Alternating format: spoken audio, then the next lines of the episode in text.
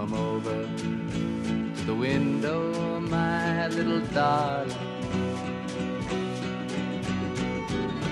I'd like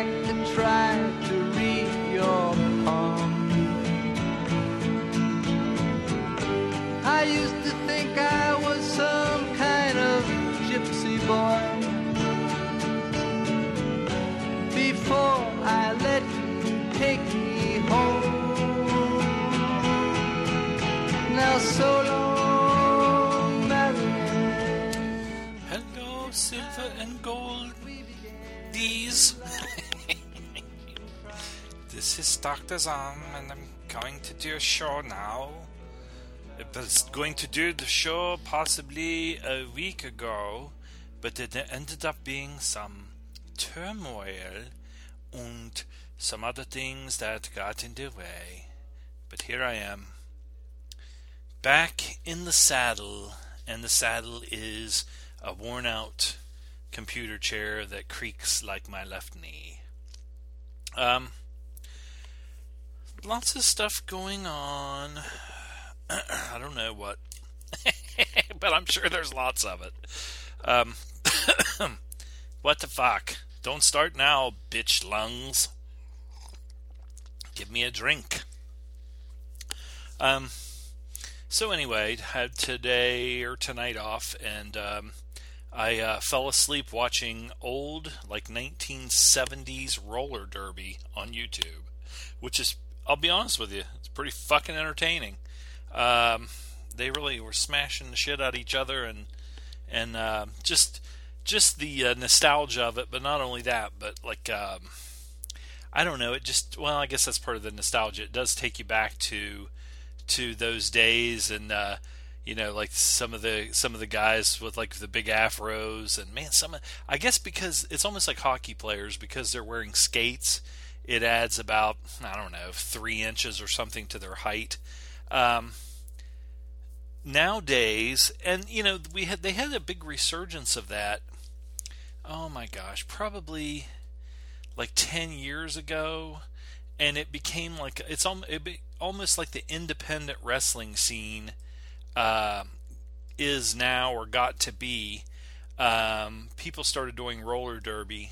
Um, and from what I from what I saw, and from a lot of the documentaries and everything, uh, you know, like women's roller derby got really big, and um, because it was like an independent deal where you know it wasn't a lot of money or anything, you know, they would just do it on uh, gym floors, you know, flat gym floors in like whether it's local high schools or where they got up to like civic arenas. I'm not sure. Um, but the main, um, I think the main draw was like a lot of the colorful characters and that the that the women would come up with uh, the different names and everything and kind of like personas that they would take on. And like I said, there's a lot of really kind of funny or not funny, but like interesting documentaries about it. And uh, there was a guy, Eddie Goldman, uh, had a podcast called No Holds Barred, and he covered every kind of um, combat sport. And he was really doing a lot covering and I wouldn't say promoting, but just because he was covering it so much, he was promoting, um, you know, a lot of the roller derby and saying it was the fastest growing sport uh, in the country right now and everything. Um, like I said, I haven't been following that much, and I haven't been hearing that much. And I, his podcast I used to listen to on Eyada, and um, the Wrestling Observer Live was on there for a couple hours a day, and then Eddie Goldman, No Holds Barred, would come on after that, and they would cover MMA, boxing, judo, jiu-jitsu, um, you know, like I said, like roller derby, um, um, the different like submission wrestling tournaments that they would have in like Abu Dhabi and places like that, um, and the Olympics, and you know, but it was interesting. And I haven't, I, I think that he still has his podcast, and I really should get on there and listen to it because I really he does such a good job. He's really professional. It's not like Silva and Gold, you know, where it's just a hodgepodge of uh, some uh, fucking fat chimp sitting in a chair, fucking blah blah blah you know. But anyway, I was watching that roller derby and it made me want to go back and just read. I, have read a little bit about the about the sport of it and the spectacle and you know sports entertainment deal and everything back in the 70s, but it went back even further than that. And I want to go back and find some actual books. Uh, I think I had discussed before a documentary that we had found from like the very early 70s. Uh, which was really good that I that uh, that I liked, and it wasn't even just as much roller derby as as the documentary was just cool because it followed around three or four people that lived back then and their lives in like a you know kind of a modest suburb or you know maybe more of a lower rent kind of a uh, places and things like that but so anyway i was watching that and I, I was surprised because i thought you know okay um, I wanted to watch. I didn't want to watch the new stuff. I wanted to w- find the old stuff. Well, man, there's a lot of this old uh, footage uh, like full games and everything on YouTube, and and um, I was surprised at how entertaining. And, and don't don't let it um, uh, the fact that I fell asleep, you know, give you any kind of um, of a critique of, of what it was. I was really enjoying it because it, it, it did look like such a you know uh, competition and the way that they were doing it and just beating on each other and but not just that. I mean, it wasn't like. Uh, it was kind of more like a, almost like a mixture of of uh, hockey and roller skating, where you know, yeah, you might have some the rough stuff now and then, but that wasn't the only thing. I mean, they were flying around that track and the strategy and stuff that they used and everything. Um, and it got really big. Like I said, I want to I want to get on. Like I know I'm I'm after this, I'm going to get on Wikipedia and read a bunch of stuff about the um, about the the rise and fall because it was on national TV. I remember watching it in the afternoons on like Saturday, and it was really big. And they were going to all these big arenas and everything, and had these teams all over. And then they had the the big fall of it and everything, which Dave Meltzer talks about a lot. And I'd like to hear him do like an extended thing on that too. Um, but let's get more into the movie stuff. The stuff.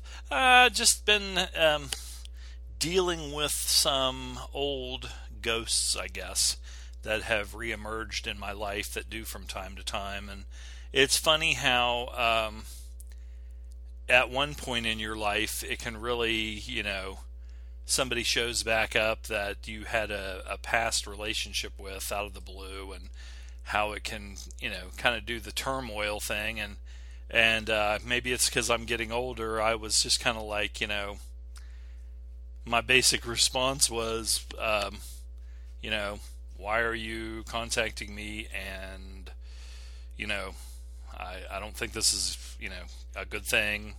And basically, you know, just kind of saying, you know, I'm I, uh, uh, like the Danny Glover thing. I'm too, I'm getting too old for this shit. So, I, I think it's pretty much resolved um, in a good way. Not in a.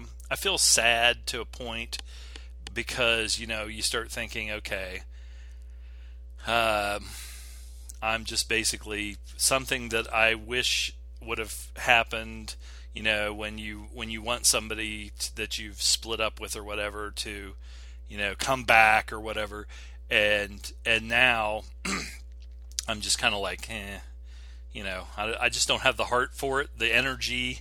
I think I believe my comment was, "I'm I'm old, I'm tired, and uh, you know, this just isn't a, a, good thing." So, but it ended again amicably, I guess.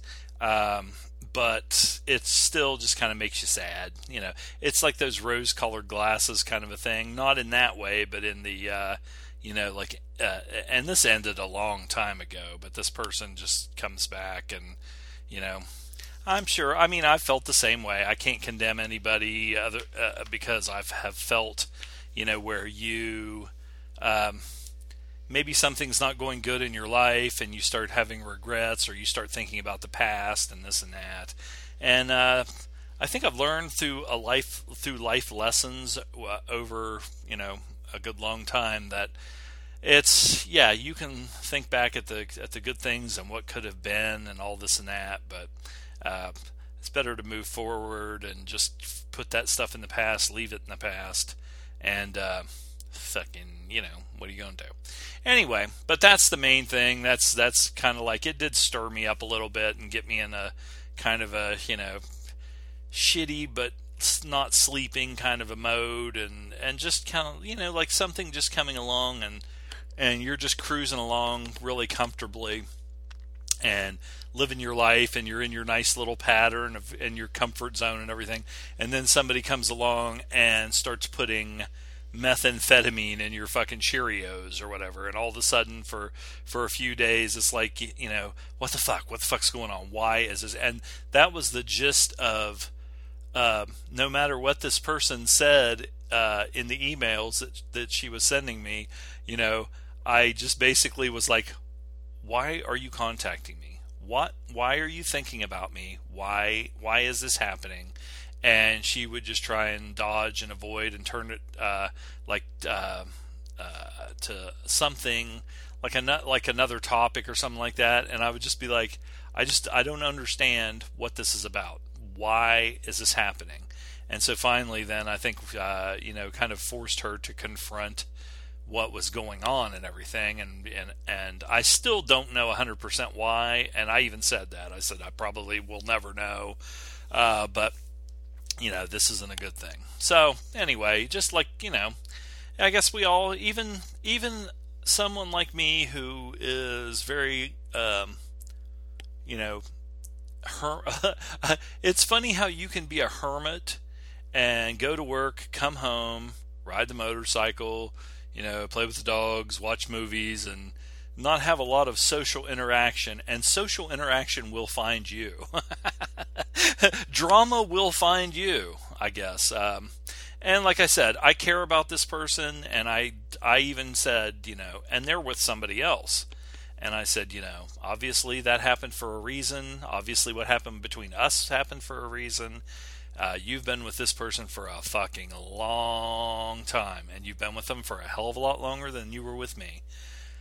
Uh, so maybe it's for the best. And what I wanted to say, you know, after the fact, you start thinking about other stuff you want to say. And, and one thing I wanted to say was listen, if you're not happy with this person, then fucking get a, you know, go leave them. You know, you don't need to be. with, I, I guess I'm an oddity, and I've talked to some of our friends, you know, on Sylvan Gold or in you know the Gentleman's Guide sphere online and stuff that we're, and we're friends and everything. And there's some people that just need to.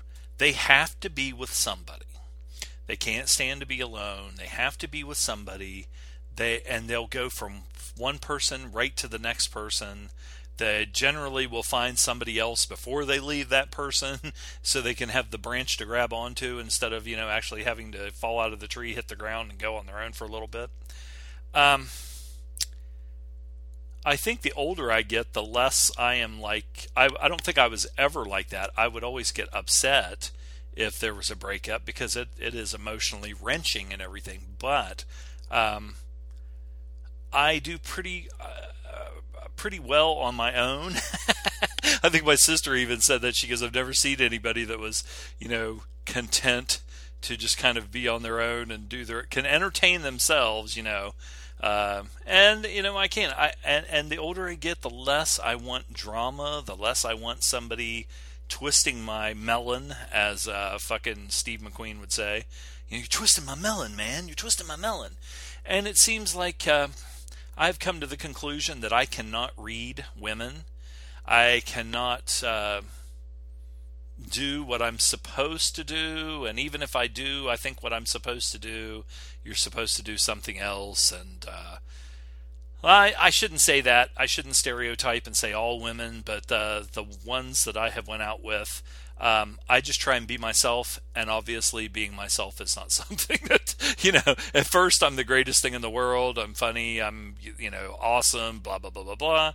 But then when that grows old and tired, then you know they want to move on, and uh, generally, you know, move on to somebody else. And then I have to go through all that fucking bullshit, heartache, and trouble, and you know, just like I said, just being stirred up where your stomach fucking hurts, you don't want to eat, you can't sleep, you you're fucking manic and feel like shit. And um, you know, like I said, I think I've had my fill of that. I, ha- I I told my mom, I said I I think I had a pretty good run there for for quite a while, and you know, always had a girlfriend and always you know. Um, had some somebody and I was interested and everything and or somebody what that's what I was saying somebody that I was interested in and that I wanted but now I just don't give a shit anymore you know maybe it's the testosterone levels are getting lower I don't know um, but anyway so like I said that I just threw that in there as a uh, kind of like what's been going on deal and uh, if if an old me can bring some knowledge to young other people uh, yeah. there you go. Uh, it, it, it, I would, I would say there was a point in time where, you know, you feel bad about, you feel down about yourself or this and that and everything, and and um, I think there's a reason for everything. And like I said, I don't regret any of the things that have happened. And what I told this person was, you know, I care about you. I still care about you. I don't want anything bad to happen to you or anything like that but uh, you know, it's just not it's not mine to deal with, and uh, and like I said, there's always those old butterflies, those old memories or whatever inside you, and they just want to sleep. They don't they don't want to be stirred up. Um, so let's get to some movies and TV and all kinds of stuff. I uh, did watch a whole lot more. Now, what I, what's funny is I say that like you know, okay, I've got more to talk about this time. But last time I didn't have as much to talk about, and I still almost went three fucking hours. And it is currently 4 a.m. Eastern Standard Time in this hemisphere, or in this uh, part of the USA. And um, I'm down to on my list here, and and uh, of course sometimes they have the little. I, sh- I should just I should write down the ones that I cover and that way I'll know because every time I do a show, when I start out, I'm like, okay, did I cover this already? But I'll just, um, you know, I probably did cover this because I do remember, I believe, talking about James Gray. James Gray, the writer and director of We Own the Night from 2007. And that's the Joaquin Phoenix, Mark Wahlberg, uh, Robert Duvall um, movie about um, um, I almost want to say every time you know they had a, t- a show called, or I think it was a, a, a series of movies toward the end of Charles Bronson's life called Family of Cops, and it almost seems like that. I never watched the show Blue Bloods. I think uh, Dave Mack kind of recommended that with Tom Selleck and uh, Donnie Wahlberg, and that's sort of what um, uh, Family of Cops and um, uh, Blue Bloods, from what I know of it, sort of are like uh, this We Own the Night. Um, this one it starts out really good because you have uh, Eva Mendes, who is in, so incredibly good looking, uh, getting basically hand and finger manipulated to an orgasm in uh, in um, like a, a, a, the office of a of a club that Joaquin Phoenix runs, which I mean she's just so good looking it's not even funny. Um, and but this this one it wasn't too bad, um, but toward the end it kind of got a little bit. Um, I don't know. Maybe maybe they just need maybe they needed more time. Maybe this should. I mean, this is a, a, long, a, a fairly good length movie anyway. And uh, but what I was thinking was, it seemed like uh, maybe this is something that at the end, the Joaquin Phoenix character, that it, it there was a lot more. If they had more time, that this should have taken place over more time, because he is in a family of cops, and I'm not just talking about his blood relatives. I mean, but his his brother, his dad, and I'm sure other people in his family are cops, and then of course all their all their friends, all their whatever cops, and he's kind of the black sheep because he runs a, a nightclub, does blow, you know, and uh, and and hangs out with some no uh, notorious but at, at a high level and at a low level scumbags, which you know that tends to happen when you're in the uh, bar or club business, um, and um, I like that story and I like the way it was shot and everything. But like I said, you get to the to the point where they're following. It, it seemed like there was too much that happened within a very short p- period. It almost seemed like just a few days, um, and um, this could have been over a couple of years the way that the story goes like what happens to Joaquin Phoenix and how he eventually um, his character kind of morphs into something else that just seemed like it happened real fast and the conclusion came too fast. This would have been like a mini series or something. I think they could have followed this this uh, family, and in the mini series, it could have taken place over a few years to to the conclusion that they came to.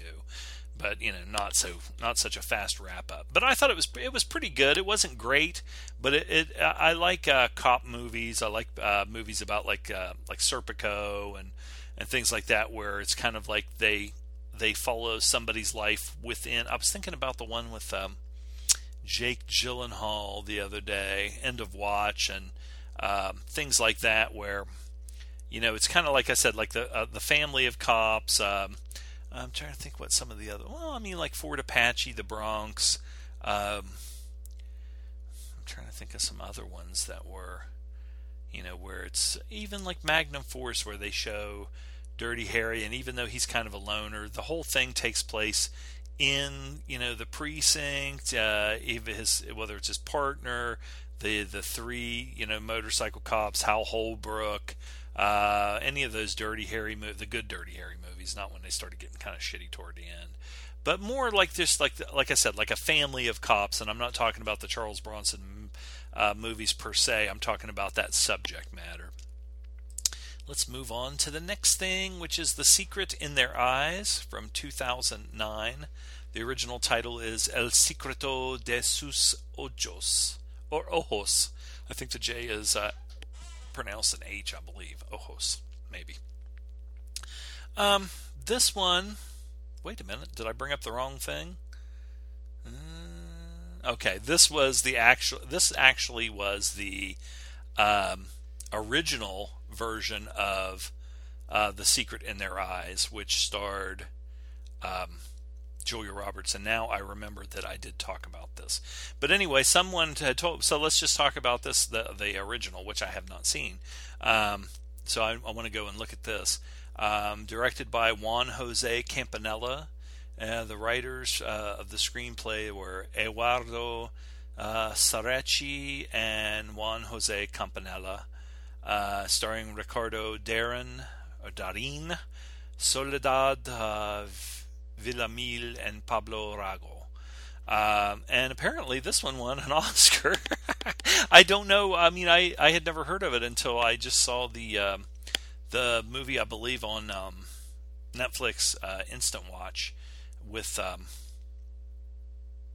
what's her face, Julia Roberts, and um, it was. I thought that was pretty good. Uh, I'm curious. I believe somebody on the group said, you know, you definitely want to watch the original because it's really good. Um, let's see. A retired legal counselor writes a novel hoping to find closure for one of his past unresolved homicide cases uh, and for its unreciprocated love with his superior, uh, both which still haunt him decades later.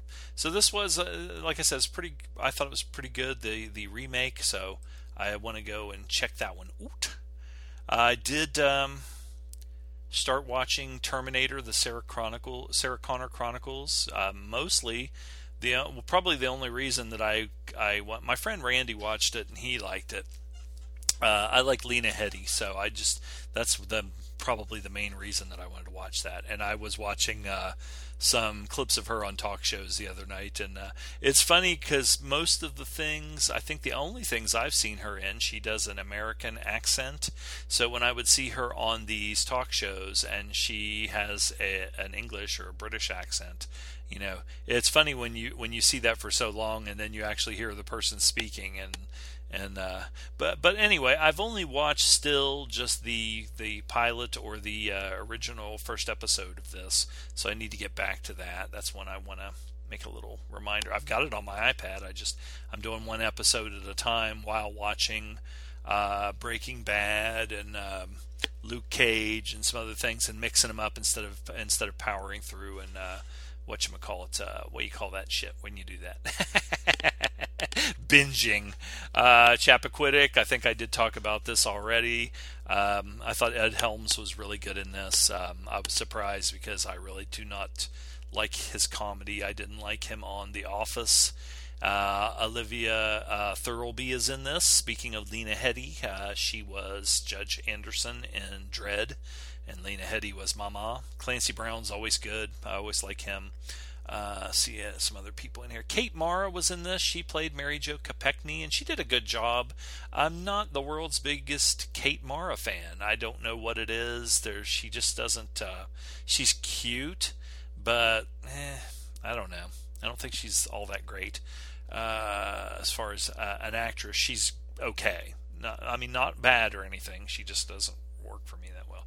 Bruce Dern was in this, and he plays Joseph Kennedy, the father, the patriarch of the family, the family Kennedys.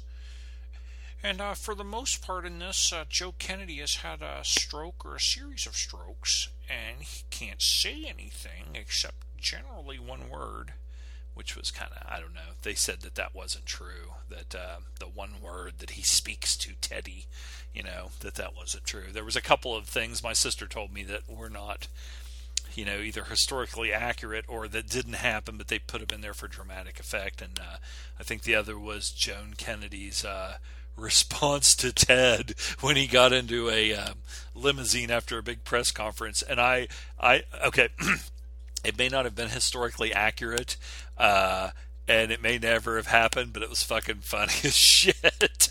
I like that. Um, so anyway, uh, the Lion Woman. I probably have talked about that too. I believe from 2016. Love Kvinnen. Love Kvinnen. Uh, 1912, Norwegian woman dies of childbirth, leaving behind her daughter born with hypertrichosis or excessive hair growth, and a grieving husband who hides the girl from gawkers. Um, I thought this was really good. Uh, it wasn't, I mean, not great, but um, I liked the relationship between the father, uh, I believe that's Rolf Lassgård, and uh, uh, his daughter, uh, Hannah, which was Kjersti Tveterås. Uh, she was really good, and uh, you know, it just puts you in a mind. Uh, it, it, was exactly what I expected it to be. It was a little, a lot more. Um, I think you know a lot more emotional and everything, and and it, I thought it was done really well. Um, but it just does put you in mind of what it would be like to, um, you know, you, you're going to have a baby, and say then your wife is in childbirth, and then um, you're hit with something whether it's uh, you know I don't know the politically correct if they still say birth defect or whatever, uh, but something that uh, suddenly your life is going okay your life's going to be more complicated no matter what. If your child is happy and healthy uh, at birth uh, even you know through the dramas and the and and all the stuff of uh, you know their life and their dramas and you're having to deal with their pain and their sadness and things like that uh, that's even when they're happy and healthy. But when your child is born uh, and with special needs or something like that uh, you're suddenly on the happiest day of your life which still the happiest day of your life um, your your life has is in a in an instance changed uh, and is going to be a lot more difficult. And uh, you know some people deal with that in a in a great way, and it's really inspiring to see people you know that step up to the plate and uh, and and realize that um, you know their own selfish needs are nothing compared to what they have to deal with now. And so, like I said, that's the, the, the, the that's the kind of movie this is, and I really like it and how the relationship changes between her and her father from her, you know, initially at birth, and then not only that, but also her uh, getting out into the world and like when she first goes to school and then the relationship that she starts developing with the people in the town when she is you know does come out and start becoming just one of the one of the people. One of the one of the little family that lives around the train station that her father uh, works at. So it's pretty good. I recommend it. Like i said it's not something that i'm going to go back and you know dying to see again but i thought it was pretty good i watched uh, okay now we're getting into stuff that i know i have not talked about because i've been wanting to so when when I first watched this uh, the other day, again, I mean a rewatch, uh, I was thinking about the stuff that I wanted to talk about, and there, there's not. I mean, I'm not gonna don't have a list or anything, but I watched Die Hard 2 from 1990. Um, this is a Renny Harlin movie. John McClane attempts to avert disaster as rogue military operatives seize control of Dulles International Airport in Washington D.C. Um, now, honest to God, I have not watched Die Hard in ages. The original Die Hard, I saw it in the theater, um, and I I really liked it back then when you know when it first came out, and um, it was a different time. Of course, that was in the '80s, uh, toward the end of the '80s, I believe, and um, then I remember seeing this, going to see it in the theater and everything, and because I liked the original Die Hard so much that I, I thought, okay, man, I want to I want to go see this, and I I remember being, uh, you know, underwhelmed and not thinking or thinking it wasn't that good. Hang on one second, people. Aren't you mama's only boy, but her favorite one, it seems? Uh, somebody had to go to the bathroom. it seems like this becomes more and more frequent as we go along. As again, I'm getting too old for this shit. Um, anyway, uh, watched Die Hard 2. Um, and I was curious to see how I would feel about it since, like I said, I watched it that uh, I think maybe twice um, and I, even the second time, which was a long, long time ago, probably over 20, like 20 years ago or something, I didn't think it was that good that time either. um, my main takeaway from this was okay, even though this was made in 1990, it is obviously still a holdover from the uh, 80s action movie. And you can, and this is one of those like gentleman's guide things where if I watch this now, uh, with all the you know action movies and things like that that I have seen modern day and everything, I would think, okay, this is pretty, you know. Eh. But if you watch it with it, with the it, keeping in mind uh, when it took place and how movies were made back then and everything, uh, you can have a really good laugh with uh, at this. And most of my laughter came from um, how horrible Bruce Willis is and how he is just coasting on the charisma that he you know they used to talk about how he was a bartender and and uh, then he just got discovered and all this stuff. And you know the guy probably did have some natural charisma as far as a little smirk here and there and saying a little uh, you know goofy line or whatever to the ladies in the bar or whatever and it's just so i mean that's that he is just and he's been coasting ever since, and it just gets more and more obvious and more and more horrible. Um, he is a fucking douchebag in this. he is such a fucking asshole. And like when he's talking to himself and shit during like you know he's he's in a life and death situation and and he's like, oh Jesus Christ, what the fuck's going on? Uh. And not only that, but god damn, whoever told this? Okay, this guy's supposed to be a cop, and cops train every day. They go to the shooting range and shoot. Uh, maybe not every day once you you know have become a detective and you've been doing it for a while, but you have a certain amount of of uh, you know time that you are supposed to spend at the at the gun range. He is awful. He makes the fucking stupidest faces and flinches and squints and holds his mouth like he's fucking I don't know. If you just watch this goddamn movie and just watch Bruce Willis's expressions, I guess he's acting when he's shooting. He's trying to put some charisma into his into his shooting, But Jesus Christ, you would think that he was holding a fucking rattlesnake uh, in his hand or a pile of shit that's about to explode backwards into his face when he shoots. And the gun must smell like goddamn Pepe Le Pew. Honest to God. And then not only that, but Dennis Franz. Uh, okay, you, you know, like I said, you have to look at this as a 80s movie. So, and the way that they did things back then, and they had that formula. Dennis Franz is the asshole that John McClane could have walked in with 12 dead soldiers uh, that had in their pockets, covered in blood, the plans that they were going to do to take over this airport and do whatever they were going to do, you know and he could have pulled it out and uh, and said, "Look, man, I found these guys." And Dennis Franz like, "Get out of my airport, McClane! Get this man out of here! Get him out of my fucking terminal!" It's like no matter what McClane does, Dennis Franz does not give a shit.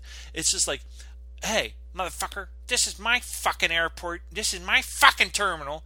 You don't tell me what to fucking do in my airport and my terminal. Yeah, but there's a guy standing behind you with a gun. I don't give a shit. Get this motherfucker out of here. You know, it's like Jesus Christ. It was so fucking ridiculously stupid how how resistant, stubborn, and what an asshole Dennis Franz was. Okay, then we go to uh, William Sadler uh, and one of the most iconic scenes in this movie is from the first, like, probably minute of this movie, where William Sadler, for some reason, is standing in his goddamn fucking hotel room, uh, buck naked, doing Tai Chi or whatever the fuck. He's doing some kind of karate kata or doing Tai Chi or something. And then they build up, it's like, okay, is this supposed to be cool? Because it's really kind of like, you know, I don't really want to even see this.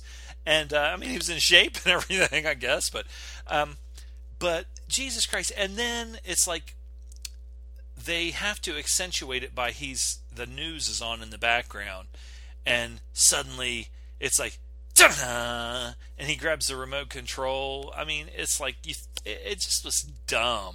Um, and maybe Renny Harlin was like, okay, this is the dumb shit that they like to put out, so I'm going to follow the formula and make it dumb. I mean, I don't know. Uh, Bonnie Bedelia, who was John McClane's wife, is basically, I don't know, just fucking pointless and just, you know, who gives a shit. Um, now, the reason that I rented this was I kind of I posted something about Franco Nero on the group whether he looked better with a mustache or without a mustache. Yes, that is actually something we discussed on the group. um, but um, you know, it's like okay, you know, Franco Nero's in this, so I I, I kind of want to watch it because of him. And I don't know how much they paid him to play this part, but they could have gotten anybody. I mean, you know, it's like Robert For I haven't seen Missing in Action or not missing in action. What the hell was the one with Lee Marvin and uh, Chuck Norris? Delta Force, and uh, I think like Robert Forster plays the sort of the same thing. They just put a mustache on him. Although Franco Nero doesn't need somebody to put him on. He had his mustache. Uh, and he didn't need hair plugs, those awful hair plugs like fucking Robert Forster has now. Oh my god, I feel bad for the guy. Um, but anyway, Franco Nero's in this, but it's like he they could have gotten anybody for scale to play this part that even looked like you know South American. And Franco Nero is not even fucking South American; he's Italian. But anyway, I wanted to watch it because he was in it. This movie still, it's it's fucking not. It's okay. Again, if you watch it, uh, to see some of the actors that um, Fred Dalton uh, Thompson, the guy who went on to become like a fucking senator or whatever the fuck he was. He, he, I liked him as an actor, but he was a dumb fuck. They said he was one of the laziest, like uh, congressman. I think he was a congressman. Uh, he was one of the laziest congressmen that they ever had. He never did anything. And not only that, but then they tried to run him for president because they thought, well, he's an actor, he's got charisma, he he can be a next the next Ronald Reagan. And they said during the campaign he was just as lazy. He just went along for the ride, didn't want to do anything. So he's another one that kind of got by with that good old you know, John McClane, what's he doing on that plane? You know, you know, I remember I remember him mostly from uh, Law and Order, uh, which he was really good on there. Um, but anyway, like I said, if you want to watch this and you can watch it with uh, all the knowledge of uh, how ridiculous and funny uh, the formula was for 80s action movies, you will enjoy this. But man, Bruce Willis sucks. I watched uh, because of the Franco Franco Nero uh, thing I had going on. I watched uh, Rasputin from 2010, and this was directed and written by Louis Nero. And uh, okay, so I, I, like Rasputin movies, and I was wanting to watch uh, Franco Nero, so I thought, okay, cool, Franco Nero's in this, and uh, you know, it's a Rasputin movie, which I know the whole story and everything a million times over. But yeah, I want to watch this. Um, Franco Nero is the narrator, which I should have known something. I, I kind of figured, okay, 2010, he's pretty fucking old now, and he was pretty fucking old in 2010. I thought he would be like, uh, he would be perfect to play um, um, Nicholas II when he was young. But he's not young, and Nicholas II and his whole family were killed, so when they were young, so there's no chance of that. But Franco Nero, he's a narrator of this. Now, this wasn't bad. Um, it wasn't great. It was shot in a. Uh, I, they the, the basically the the chances that they took were more to do with how the story was told. Um, honest to God, there, with the exception of like the sex and stuff like that, this could have been like a Discovery or a Discover or Discovery or History Channel, like uh, documentary or something about Rasputin. The way it was done, where they almost had the characters. They didn't almost. They did the characters that were involved in Rasputin's assassination. Um, they had them like as talking heads in uh, that would set up each scene. Uh, and so it was kind of di- it was just different how they did it. The the guy that played Rasputin, who was where's he at here? Uh, Francesco Cabras. Uh, he was good. I mean, everybody everybody in it was good, but it was not great. Um, I'm not unhappy that I watched it, but uh, um, like honest to God, I would rather see um, goddamn John Barry John Drew Barrymore or whatever in a fucking Rasputin exploitation movie, you know, a low budget one, which were fucking pretty entertaining as shit. Now I want to watch that. Uh, this was okay. Eh, yeah. But, watched Results from 2015. This is an Andrew, Andrew or Andrew. I'll say Andrew because his last name is Bujalski. So Andrew Bujalski or Andrew uh, Bujalski. Written and directed this. Uh, two ma- mismatched personal trainers' lives are upended by the actions of a new and wealthy client. Uh, the reason I watched this is because it stars Guy Pearce or Guy Pearce, uh, Cobie Smulders, who plays. Uh, she's in uh, those Avengers movies, I believe. She plays um, what's her face? Oh God, what's the the chick that took Nick Fury's place in Shield? I like her in the comics, and she's like dull dishwater in fucking the movies. And that's that that uh, Cobie Smulders. I find her to be that way as far like some of my friends. My this one guy I work with, Tom, just thinks she's just so fucking hot. And again, she just is like average in every way. She just does not crank my shaft. Yeah, you know what I'm saying. Um, this is pretty good. It's it's it was under comedy, and I don't understand why it was under comedy. It was maybe there's stuff in it that's funny that I just uh, I don't know. Guy Pearce was excellent. Man, the fucker must be in good shape because I mean he plays a personal trainer and everything, but I mean he's he looks like somebody who does all this CrossFit shit and everything. And uh, um, the guy that played Kenny or Kevin Corrigan. Yeah, Kevin Corrigan. He was pretty good. I was I kind of had a hard time at first trying to figure out his character. I was like, is this guy going to end up being a stalker or a goddamn uh, you know crazy person or something? Uh, but it doesn't. It's not like that. It's um, I don't know. Like I said, I expected it because it was under comedy. I expected it to be like a comedy or at least kind of a, a rom com. And I didn't even really think it was like a rom com as it was just kind of following, you know, uh, a character study of these basically these three people: Guy Pearce, um, uh, Kobe. I don't want to say Colby, but it's Cobie Smulders. and even her name is just like. Uh, and Kevin Corrigan and, and uh, them interacting around the gym and going and training him, and he's kind of a I hate to say it, but kind of like a, a, loser who fell into a whole bunch of money, a depressed loser, and they're trying to help him out, and then just all the shit that comes from that and everything. But I thought it was pretty good. I mean, nothing great. Again, it's it's uh, definitely worth checking out. Uh, like Guy Pearce, dig it. Uh, I'm starting to think I have Tourette syndrome. By the way, all the noises that I make and all the uh, and I don't know, whatever. Probably just mania. Um, now I haven't seen this yet, but something I want to go see because I think it does. When I was talking about like 80s movies, uh, 80s uh, action movies, and how kind of silly they are and everything. Well, The Meg from 2018, starring uh, Jason Statham, Ruby Rose, Jessica McNamee, uh, and written by Dean Georgaris and John Ober or Hober, directed by John Turteltaub. How come none of these people have like Jan Smith or Jan Smith? also has Rainn Wilson from The Office in it, and let's see who else is in this. I figure most of these people are just people that are like uh, fish food, if you know what I'm saying, baby. Um, with the rise of like uh, the Godzilla movies that, have, that are coming back and uh, Pacific Rim and stuff like that, um, yeah, I kind of want to go see this. I think, it, and and from the trailer, I think it looks like it would be fun.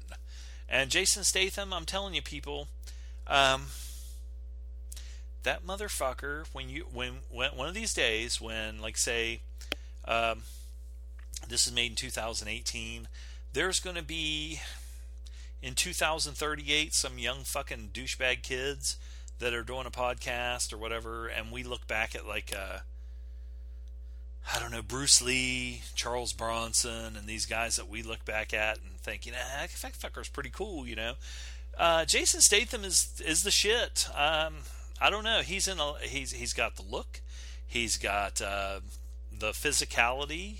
Uh, he picks good movies. Even even his movies. Um, that aren't like the the the top like you know of course you know when he's in that goddamn Fast and the Furious bullshit which I, I, I really should because he's in those the the, the ones like the the the Fast and the Furious maybe and and maybe I'm being too hard on those because maybe when I'm looking at the Meg and movies like that maybe I should just keep uh, keep that in mind while watching those that they're just ridiculous fun um, I think there's just something about fucking Vin Diesel that just rubs me the wrong way. Like him just act, trying to act too He's the guy. Like Jason Statham can be funny and shit like that. Vin Diesel is just the guy that is just trying to act too cool all the time. Plus, he's like um, um,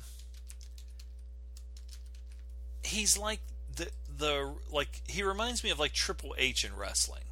He always has to be eh, uh, the toughest, the coolest, the whatever, blah blah blah. blah. Now Charles Bronson acted cool, or like you know he was like a tough guy, all the quiet tough guy all the time. Vin Diesel just fucking is a douchehead. Um, I don't know. Whatever. I, I have a I have something against Vin Diesel, kind of like Mark Wahlberg, I guess. You know, somebody who's just constantly trying to be, you know, the badass or whatever. And I don't get that with Bronson or Steve McQueen or Yul Brynner or I don't know, you know. There's just something that you just want to fucking punch them in the goddamn fucking face. And then when they're laying there spitting their fucking teeth out, Daddy, you say, listen, how do you live your life now? A quarter of a mile at a time with no fucking teeth. Somebody has to cut the corn off your corn on the cob now, motherfucker. Like Macho Man was a nut in real life. You know? Vin Diesel, I don't know. God damn, there's something about him I don't like. I like Statham, though. But what I was going to say is, like, some of these movies that he was in, um, I don't know, like Crank and uh, The Bank Job. Of course, that was a remake. Death Race. There's a lot of them that weren't like the biggest hits in the world, but I still liked them. Um, yeah, it's funny that he was in Collateral. Now I'm going to go down to Jason Statham. Lock, Stock, and Two Smoking Barrels. He was good in that, and Snatch, both of those. You know, with Guy Ritchie. Uh, me, me, me. I never saw Ghost of Mars, and I did not know that Jason Statham was in that, but I heard that was a fucking turd. Uh, rah, rah, rah, Mean Machine. I believe I saw that. That was the soccer version of uh, of um, Longest Yard, or you know whatever. Uh, Transporter, of course. Italian Job. Blah blah blah. Uh, collateral, cellular, blah, blah, blah, blah, Transporter 2. Love hated the Transporter movies because he said Chev Chelios raped his girlfriend in uh, public, but I think that she was a kind of more like a voyeur and a fucking. Uh, she she seemed if he was raping her, she would be like fighting him, trying to get away and not liking it, and she was getting off on it. So maybe I'm a douchehead for saying that, but I think that what we got in the movie was what it was supposed to be. Now, if a guy actually did that to a woman in public, uh, and I'm saying a normal woman. Now, if the woman is a nymphomaniac or a goddamn fucking she she like I said uh, likes public exhibitionism and likes to be watched, I don't know. I'm not to look into it that far, Loaf. It's a goddamn fucking. Uh, it's the goddamn Chev Chelios. I mean, uh, well, was I talking about that? I said transporter. Was he Chev Chelios? No, uh, this is a goddamn crank. I'm not even in the right fucking movie. But um, crank. He doesn't like crank. I don't know how he felt about the transporter. But there were three transporter movies must have did fairly well. Um, what was the one I was thinking about that I liked? Dee mechanic, I just I don't know. Like I I've said before on the show, I think that him and uh, Ben Foster just kind of looked too much alike. He Ben Foster looked like his mini me. It wasn't like Bronson and the Golden Goddess, uh, Jan Michael Vincent. Killer Elite was the one I liked with um, Statham and Clive Owen and Robert De Niro. I could watch that one. That's a personal favorite right there. I have watched that one several times, and I might even go dig it out of the basement and watch it again. Parker. I thought Parker was pretty good for not really doing anything, kind of straight to video deal. Giggity goo. Oh God, they're going to do a mechanic resurrection. Oh, they already did. 2016. He shuffled that in between them Fast and the them them Fast and the Furious movies. Viva la Madness. That's a TV show. Hobbs and Shaw. Spy 2. What's Hobbs and Shaw? Was that that goddamn game that I used to fucking say post pictures of that was a oh a spin-off of Fate of the Furious. Fuck the Furious. How about that? How about they come up with a sequel called Fuck the Furious and like uh, the comedian from uh, The Watchmen comes and just murders all of them. I would love that. Kill every single one of them. I don't give a fuck. Okay, Hobbs and Shaw. That might be good though if it's just State Statham. Who's going to be in this turd? Dwayne Johnson. He's Hobbs. See, that just shows you. I I have not watched uh, the ones uh, that I've seen parts of the ones I think with uh, The Rock, but uh, now see, I could get into now. Listen, I'm open-minded. I could get into this. The Rock, as I call him, Dwayne Johnson, and Statham in a movie, Hobbs and Shaw. I think that would be awesome. That could be awesome, and Idris Elba is in that too. Let's see if it has anybody else in the cast. It's got a chick named Vanessa Kirby. Is she hot? She's kind of hot. What was she in? She was in Mission Impossible Fallout, Crown, The Crown. The that's a I think that was the TV show that the girl that's going to be in the Girl with the Dragon Tattoo was in. And what else? Love Actually, or not Notting Hill, all the federales say they could have had him any day. The Meg. So we're back to the Meg. Hobbs and Shaw. You learned something from the old Zom here. I, am teaching you. I've got a premonition that Jason Statham and The Rock are going to do a movie called. That wasn't even like Sean Connery. I really got twisted. I did a Sean Connery the other day to some guy on the phone. Uh, Spy 2, is that a kitty movie? Yeah, that's got that fucking what's her name that I don't. They're trying to make a big thing out of her, and I don't. You know, whatever, whatever. What's her name? Melissa McCarthy. Hang on a second. Oh, dig it. Uh, Damn, the tuba is tuned. Uh, I watched for the first time. Um, this was on my what do they call it? A list of shame. When these people online say that uh, it's like something that everybody has seen but them. The Thin Man from 1934, directed by W.S. Van Dyke, written by uh, Albert Hackett and Frances Goodrich. This stars William Powell, Myrna Loy, uh, Maureen O'Sullivan. I thought this was really good. Uh, my friend Frank, a coworker who retired here uh, a year or two ago, um, said, always told me, he goes, you know, he goes, I love The Thin Man. I love those movies. There's like a whole bunch of them, The Thin Man. And I had never seen it. And he knew that I liked movies, you know, and that I did this stupid show and shit and uh, but I had never I didn't know anything about it. I didn't know if it was a comedy, if it was like a serious movie or an action movie or what. So anyway, I finally checked it out. I got it on. God, Mary, your ears are dirty. I'm gonna have to treat your ears. You're getting dirty ears, Mary. Dirty ears, and you're breathing your hot breath on my nipple. Anyway, um, why don't you go lay down? What do you want to do? You want to go outside? You want me to pause this poopy show? You want me to pause this poopy show, Mary? Mary? It's five o'clock in the morning. You gotta be quiet if you go outside. Maybe you see the sun come up. What are you doing? You gotta pee? You wanna go outside? I'll pause it. Hang on, people. Sometimes, as a father, you have to realize the signals. and uh, when out of the blue, the little chubby brown dog comes out of the basement and uh, gets up real close and acts real excited, either two things are going on. She either has to pee or she has killed something outside and she wants to go out and play with it. Uh, I'm thinking, okay, now here's another thing, people. Um, if you've online or whatever, uh, you've seen this. Um, I found a mouse in my house. My name is not Klaus. Um, I went down in my basement. I used to go down there, you know, I'd sleep down there on this old bed. Now the basement er, is just kind of old and crappy.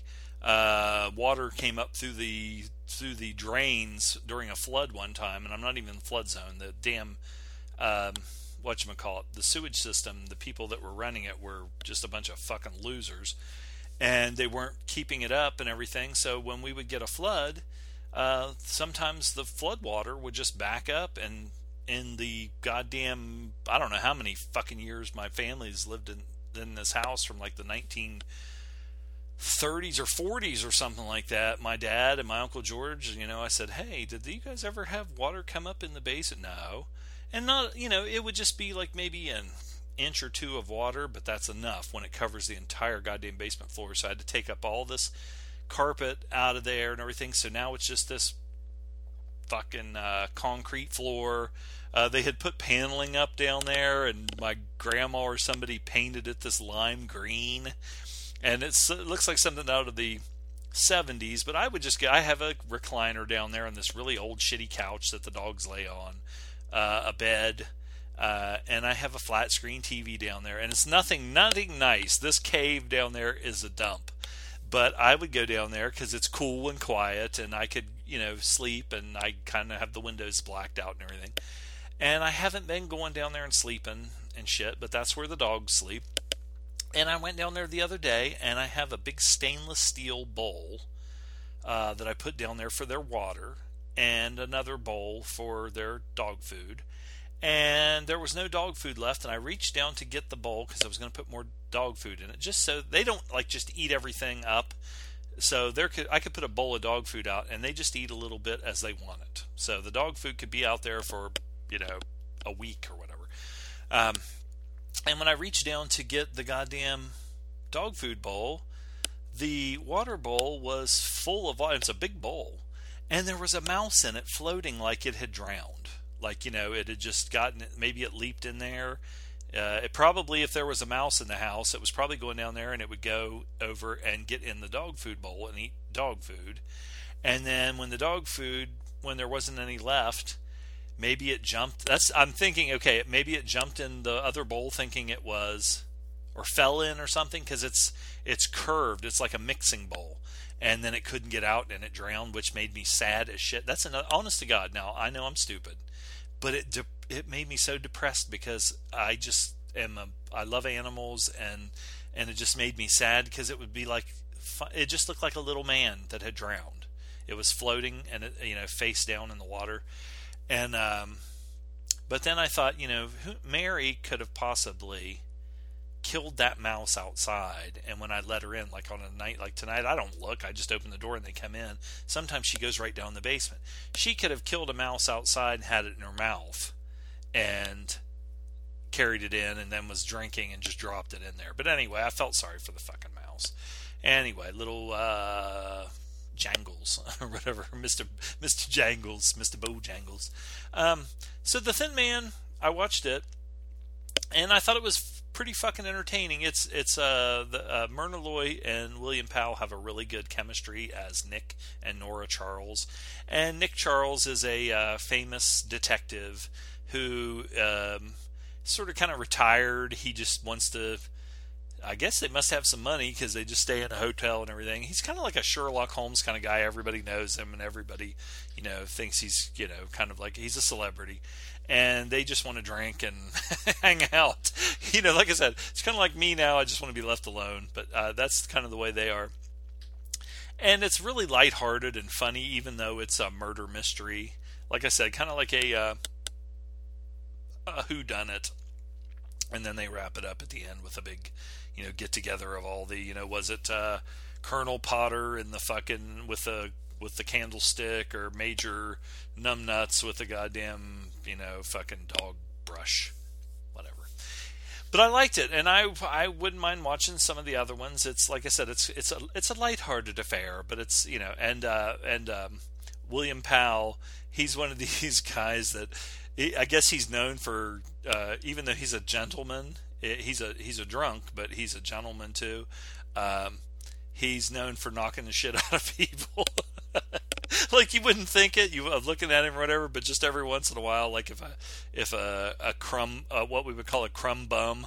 Uh, comes up and gives him any kind of shit or whatever, he's still just like, "Oh, how are you, sir?" And all of a sudden, clack, crock, you know, clack, crock, whatever, and they're on their ass, like the Macho Man did to Ricky Steamboat. Yeah. Anyway, enough of the Macho Man. That hurts my throat.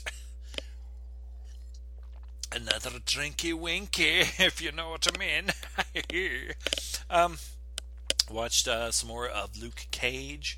I think it's funny, like some of these people, as soon as it came out, I mean, like the, the next day, they're like, okay, that whole season was pretty good. And I'm just kind of cruising through it. You know, if I watch another episode, you know, I'll catch it here and there once every week or once every couple of weeks or whatever. Um, still, it's pretty good. I, I, um, I was telling one of my friends the other day, I dislike and like it for this reason. Okay, I want there to be more action per episode, but I like it that they don't have more action per episode and that it's more character driven and more um, and it's not just a like uh, Age of Ultron or something, where it's just a constant battle and every episode of these guys just beating the shit out of each other. So maybe I would like it more if they stepped it up a little bit more. Uh, uh, but also, I like that, you know, because for the most part in season one or in season two, you know, Luke Cage has these powers, but everybody else is pretty normal. So, and he just doesn't go around, you know, beating the fuck out of people. So you do have like a uh, like a normal kind of police procedural, not police procedural, but more of just you know um, the criminals doing their criminal thing, the cops doing their cop thing, some cops doing their criminal thing but it's pretty good, and I really do like Mike uh, Colter as Luke Cage. Rosario Dawson, I like her boobies. Uh, she's good. She's she's like um, what's her face that I was talking about the uh, what's her face Eva Mendes. Just that oh she just looks like uh, she has to taste like caramel. Nom nom nom, dig it. And then what's her name that plays? I love Misty Knight. I love Misty Knight in the comic books, and I like Misty Knight. I, I, I said I love Misty Knight in the comic books, and then I said I like Misty Knight in this. I like Misty Knight. Uh, Woodard as Mariah. I think it's funny in the comics in the 70s when you had black black exploitation in comics. She was known as Black Mariah, and uh, like Goliath, who was um, Laurence Fishburne in Ant Man, uh, was known as Black Goliath. Um, and then you have Black Panther. I'm trying to think who else was there other black uh, where they actually had the word black in their name. I don't know, whatever. Who cares? Let's move on. So so far this episode has been interrupted by poop from two different people.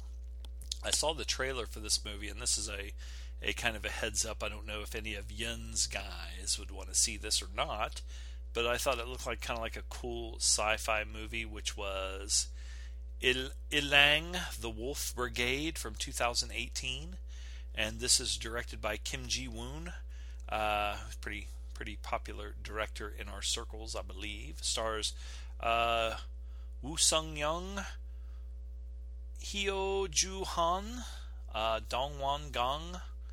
Uh, like I said, I, I'm wondering if this is based on. Okay, there is an animated movie that's rated R of the same from 1999. Jin-Roh the Wolf Brigade, and this is Illang the Wolf Brigade. So let me scroll down here and read something about this motherfucker. This will be exciting for you guys. Well, there's nothing to read, so it really will be exciting for you guys. I was wondering, what I was wondering is if this was a man- uh, manga but it's uh, South Korean, so I I don't know if that's just manga is just Japanese, maybe. But I was wondering if this was a graphic novel, comic book, or whatever. But obviously, like I said, they have a uh, a traumatized member of an elite paramilitary police force falls for the sister of a female terrorist courier who died in front of him on duty. And this is uh, they didn't really have much of a description of the new film. Comes out in 2018. Age of Shadows. Anybody seen that? Age of Shadows from 2016. Korean resistance fighters smuggle explosives to destroy facilities controlled by Japanese forces in the this period action thriller. That sounds like maybe I have seen that. Hmm, that sounds familiar. Dig. Okay, let's go on. Let's move on. That was just one. Like I said, I've just put down some things that I thought maybe Yin Skies might be interested in, or way interested in checking out. Uh, 1970s Tristana. Uh, this was also going down the Franco Nero uh, wormhole. Uh, directed by Louis Buñuel and uh, written by Julio Alejandro Louis Buñuel, and it stars the beautiful Catherine Deneuve and Fernando Rey, um, who you will recognize from other movies like uh, believe. Wasn't he in the French Connection? Wasn't he Frog One? Fernando. Fernando. Rey. Can you hear the drums, Fernando? My voice is fucking shit for ABBA this morning. Dig it. It would have been good. I'm telling you, it would have been good. Yeah, she.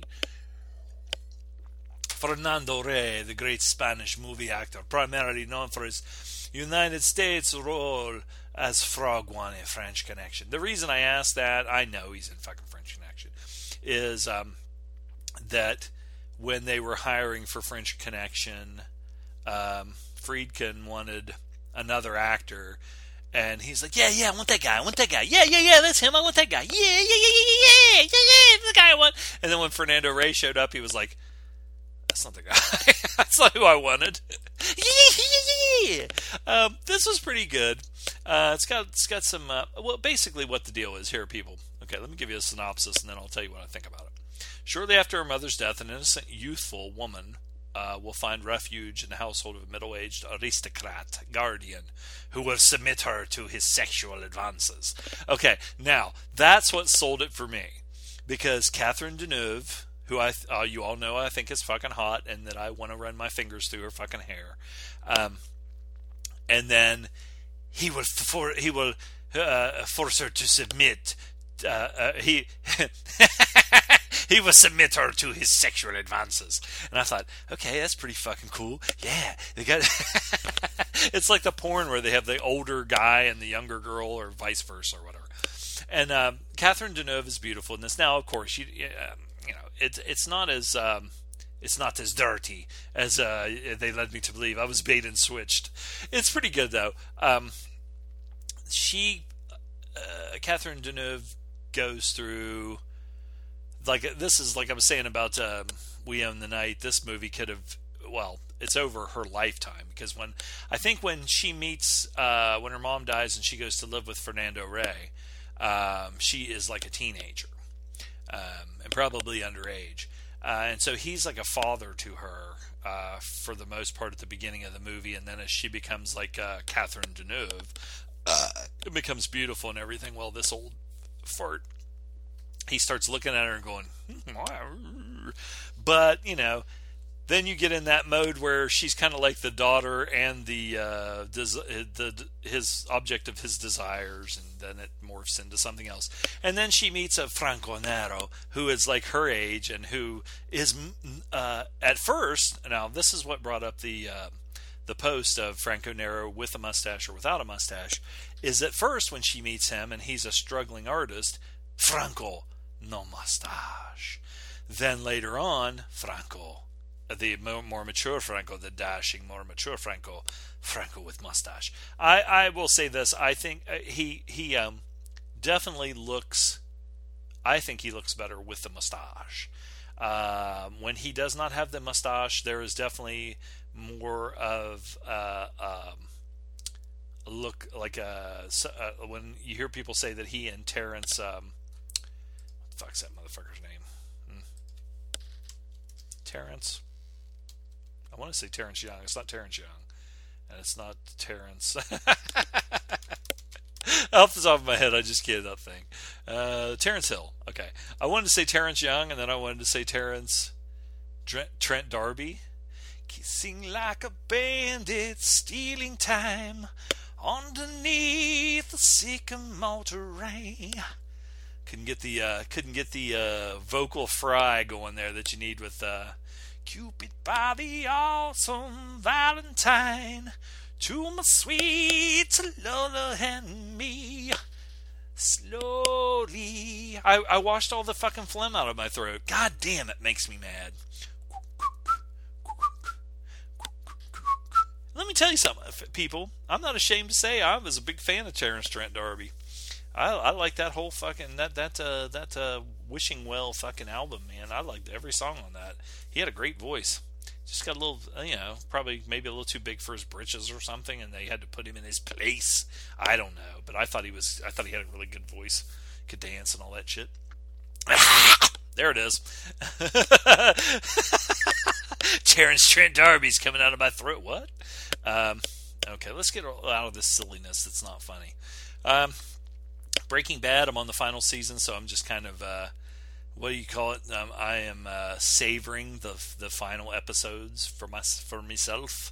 Uh, Mr. White, uh, Mr. White, and uh, he dealt with some some like you know when um, Michael Corleone he dealt with all the family business. Well, Mr. White, Mr. White, Mr. White. I can't say Mr. White I say Mr. White, like uh, Stewie on fucking South Park. Um, so now we're getting more of the uh, Saul Goodman and um, fucking what's his face, uh, Mike, and uh, Mr. White and uh, Jesse. I wish Skyler would go fuck herself. she she I don't know whatever. I'm not even gonna make any comments. Um, see the first part of the show about some of this stuff. Uh, I love this show. It's really good and I can't wait for another season of uh, Better Call Saul to come out on Netflix so I can watch it. Because I know this is uh, the saga of uh, Walter White. Miss Walter White is coming to an end and Jesse Pinkman uh, but anyway I really um, I, I it's like Mad Men. I took a long time uh, to watch that and um, you know, when everybody tells you after the fact, like Fargo, you know, this is the best show on TV or whatever. Um, yeah, they're probably when you hear that from everybody, they're probably not wrong. Uh, did watch uh, The Sinner with uh, Jessica Biel and her butt, uh, created by Derek Simonds. I thought this was going to be a movie. It was a series. It's a series. Season two premieres Wednesday, August first, and I have only watched the first episode of season one. Um, Jessica Biel has bangs. She has dark hair. I thought they were gonna fuck me in this, and uh, the way they were shooting it at, in the first episode. She was at the beach with her her uh, uh, husband and their little kid, and she said, "I'm going to go swimming and walk toward the water." And they kept the camera like right above the crack of her butt. So it's like, okay, it's going to be one of those things where Jessica Biel's the serious actress now, and we're not. They're going to purposefully not show her glorious ass. Well, that didn't last long. it wasn't anything great. I mean, not that it doesn't look good, but uh, you know, it's not like maybe they shouldn't. I don't know. But anyway, um, I like her butt. I'd like to hit it with a fucking uh, flip flop, uh, a ping pong paddle, or a fucking rowboat oar. so anyway, um, let's see. Let's get off this. Bill Pullman's in this, and and he has his character is an odd duck. Uh, the turn that it took with Bill Pullman's character. Apparently, this show is really good, and it's gotten some you know really critical critical praise, whatever. like, see, right now is the time where I would go to the store, but I just went to the store. I've went to the store like every goddamn day this week uh, for prescriptions, for you know, There's just one girl that works there, and I was kind of hoping to see her and her big butt, but I haven't seen it in a while, so whatever. Hey, let's see. We need to talk about Kevin. Rolf watched this. This was directed by Lynne Ramsay written and directed by Lynne Ramsay and Rory Stewart Kinnear. Rory Kinnear? Rory Kinnear? This must maybe this is like a son or something. I know Rory Kinnear. Rory Kinnear. Tilda Swinton, John C. Reilly, Ezra Miller. I thought this was really good. Apparently, Rolf thought not that good. Um, I thought it was disturbing content, but I liked the. Um, I liked the the angle that it took on the subject matter of the parent. And uh, Tilda Swinton's always good. Uh, she still looks like a bird, which is all right. She's a good acting bird. Uh, who else is in this? I haven't seen it in a while. I watched it the one time. It's kind of disturbing and very depressing. Um, but anyway, let's move on. That was just a Rolf thing I wanted to throw in there because uh, he. I don't think he hated it. I just don't think he thought it was that great. I thought it was really good. Giggity uh, when you click on the Rampage page for uh, IMDb, it has lots of stuff on it, including some animated gorilla. Uh, Rampage from 2018, uh, directed by Brad Peyton, written by Ryan Engle uh, and Carlton Cuse, Cuse uh, starring Dwayne Johnson, Naomie Harris, Malin Akerman, who is an okay heel, but she's another one. She reminds uh, of that girl that plays. Oh, what's her name? Maria Hill in the Avengers that I was just talking about. Cobie Smulders. Sort of the same thing, just dull as dishwater. Dull as dishwater. Uh, dull. She wasn't bad in this, but meh. Dull as dishwater. Jeffrey Dean Morgan just fucking steals every scene and chews it up. Joe Manga Manga Manganiello, Joe Manganiello, Joe, Joe Manganiello. Um, I liked him in this, and there were a couple of reasons. I like him so far in most of the, the only things that I've seen him in, but I also like what happened to him. um, you got uh, well Urijah Faber. He's a UFC guy. Uh, I did not know that he was. I, maybe I just didn't realize it was him because I think he had his head shaved or something. Uh, this is a silly, fun movie. Um, again, like when I was talking about Bruce Willis in uh, Die Hard 2 or The Meg uh, with Statham or in movies like that, Godzilla and stuff like that. Which Godzilla, the next Godzilla movie is coming out. It's got the uh, Eleven from Stranger Things. Um, is the star, uh, and it looks. I thought it looked good. Um, I thought this was good. I used to play this game. I thought this was entertaining, uh, and it had some really silly shit. The Rock knows what he's doing. He knows what kind of movie this is and everything. But there was like a, a, a one part at least. There was a few parts, but there was one part in this where I was just like, you know, oh, that's nice, uh, and it has to do with uh, somebody getting shot and then just kind of like it's like in the old movies when uh you know back in the old movies somebody would get shot and you're like god damn john wayne just got shot and it'd be like oh it's just a flesh wound he'd just fucking put like a bandana on it or um, what was the one in uh i wanted to say the girl with the dragon tattoo Dead men don't wear plaid, which is totally different from the girl with the dragon tattoo. Where uh, I don't know if it was Bernadette Peters or who it was. Uh, Steve Martin got shot, and she had to suck the bullet out. but this is pretty good. It's a it's a dumb, fun giant monster movie, and uh, so anyway, it's not like the greatest goddamn movie in the world, but it's stupid. But it's it's stupid in a fun way. I think kids would like this, and I always root for the um, mammals. I like mammals. I like fur. Uh, well, in certain situations, like on a gorilla, but not on my. Uh, I, you know, I don't know if it's sexist to say or whatever, because I kind of have some hair on me, uh, and of course, the older I get, the gray, the hair is becoming gray, and I'm starting to get hair on my. Sh- I have actually, I, I, I look back now and I think, oh my god, here's a picture of me at the beach, and I did not have a hair on my upper body, and now it's just fucking. It's not like um, I'm trying to think who's really hairy, like George the Animal Steele.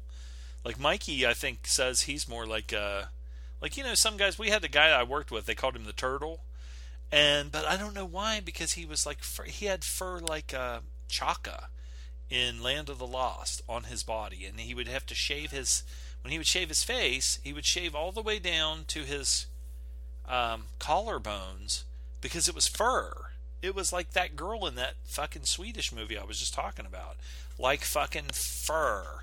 Um, I have a guy I work with now that has a kind of reddish body hair, and he got a full sleeve tattoo, and but he's got like it's like fur. Yeah. But you know, that's fine. But I like a nice smooth um, woman. And and I remember back in the day, I dated a girl, and and this is from a different generation because nowadays it seems like everybody gets waxed or shaves and all this and that. But from like my generation and back, it was like, you know, uh, women would not want to, and I'm not even going to say landscape, I'm going to say nuke their fucking pubic hair. Uh, like they do now, where it's just as smooth as fucking uh, linoleum or whatever. but I, I literally remember girls saying that if a guy liked a girl with a shaved vagina or well they, I don't even think they had waxing back then that that meant that they were a pedophile because they wanted uh, a, an underage girl and I would have to explain to them I was like listen I'm not trying to be crude. That's a that's a really large leap there. I don't want to have sex with a 5 to whatever age girl. I want to not have hair in my mouth when I am yodeling in the canyon. Um, you know I'm sorry. I mean, like I was just in there sleeping a little while ago, watching roller derby or getting ready to doze off, and Chief's laying on the goddamn carpet, and he is like either licking himself or whatever, and I'm just thinking, how in the fuck can you just lick, lick, lick that goddamn fur, and you get all hair in your mouth? One fucking pubic hair in the back of my throat can I wouldn't say it would kill the moment because in my day there was nothing that would kill the fucking moment. But when you you're down there and the girl's like, you know, she's not looking at you, she's kind of laying back and enjoying everything, and you have to subtly reach up, take your thumb and your index finger, go put it almost all the way in the back of your fucking throat. and try not to gag audibly, like I just did.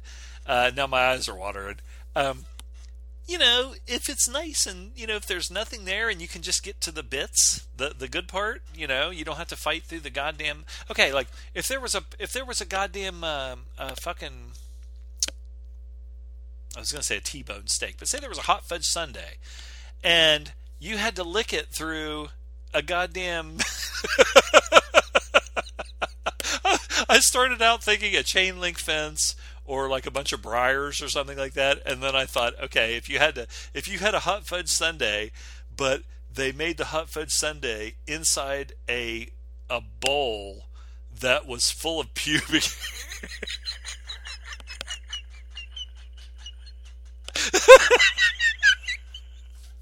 okay, I get. You think I get the point? And then I also, this is another one. I had a girl that told me if a guy wanted to have anal sex with a girl, that meant he was gay.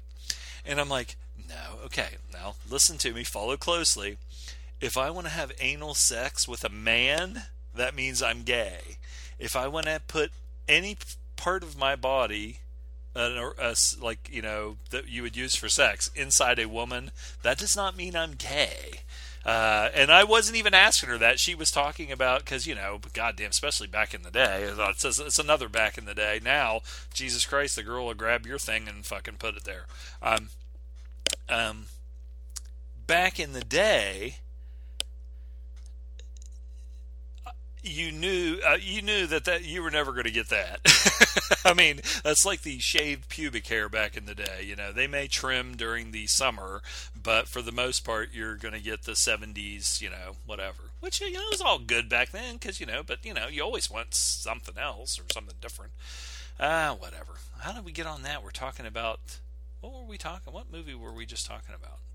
Oh, Rampage. So when I was rampaging in this girl's vagina anyway, uh, watched uh, from 2017, You Were Never Really Here.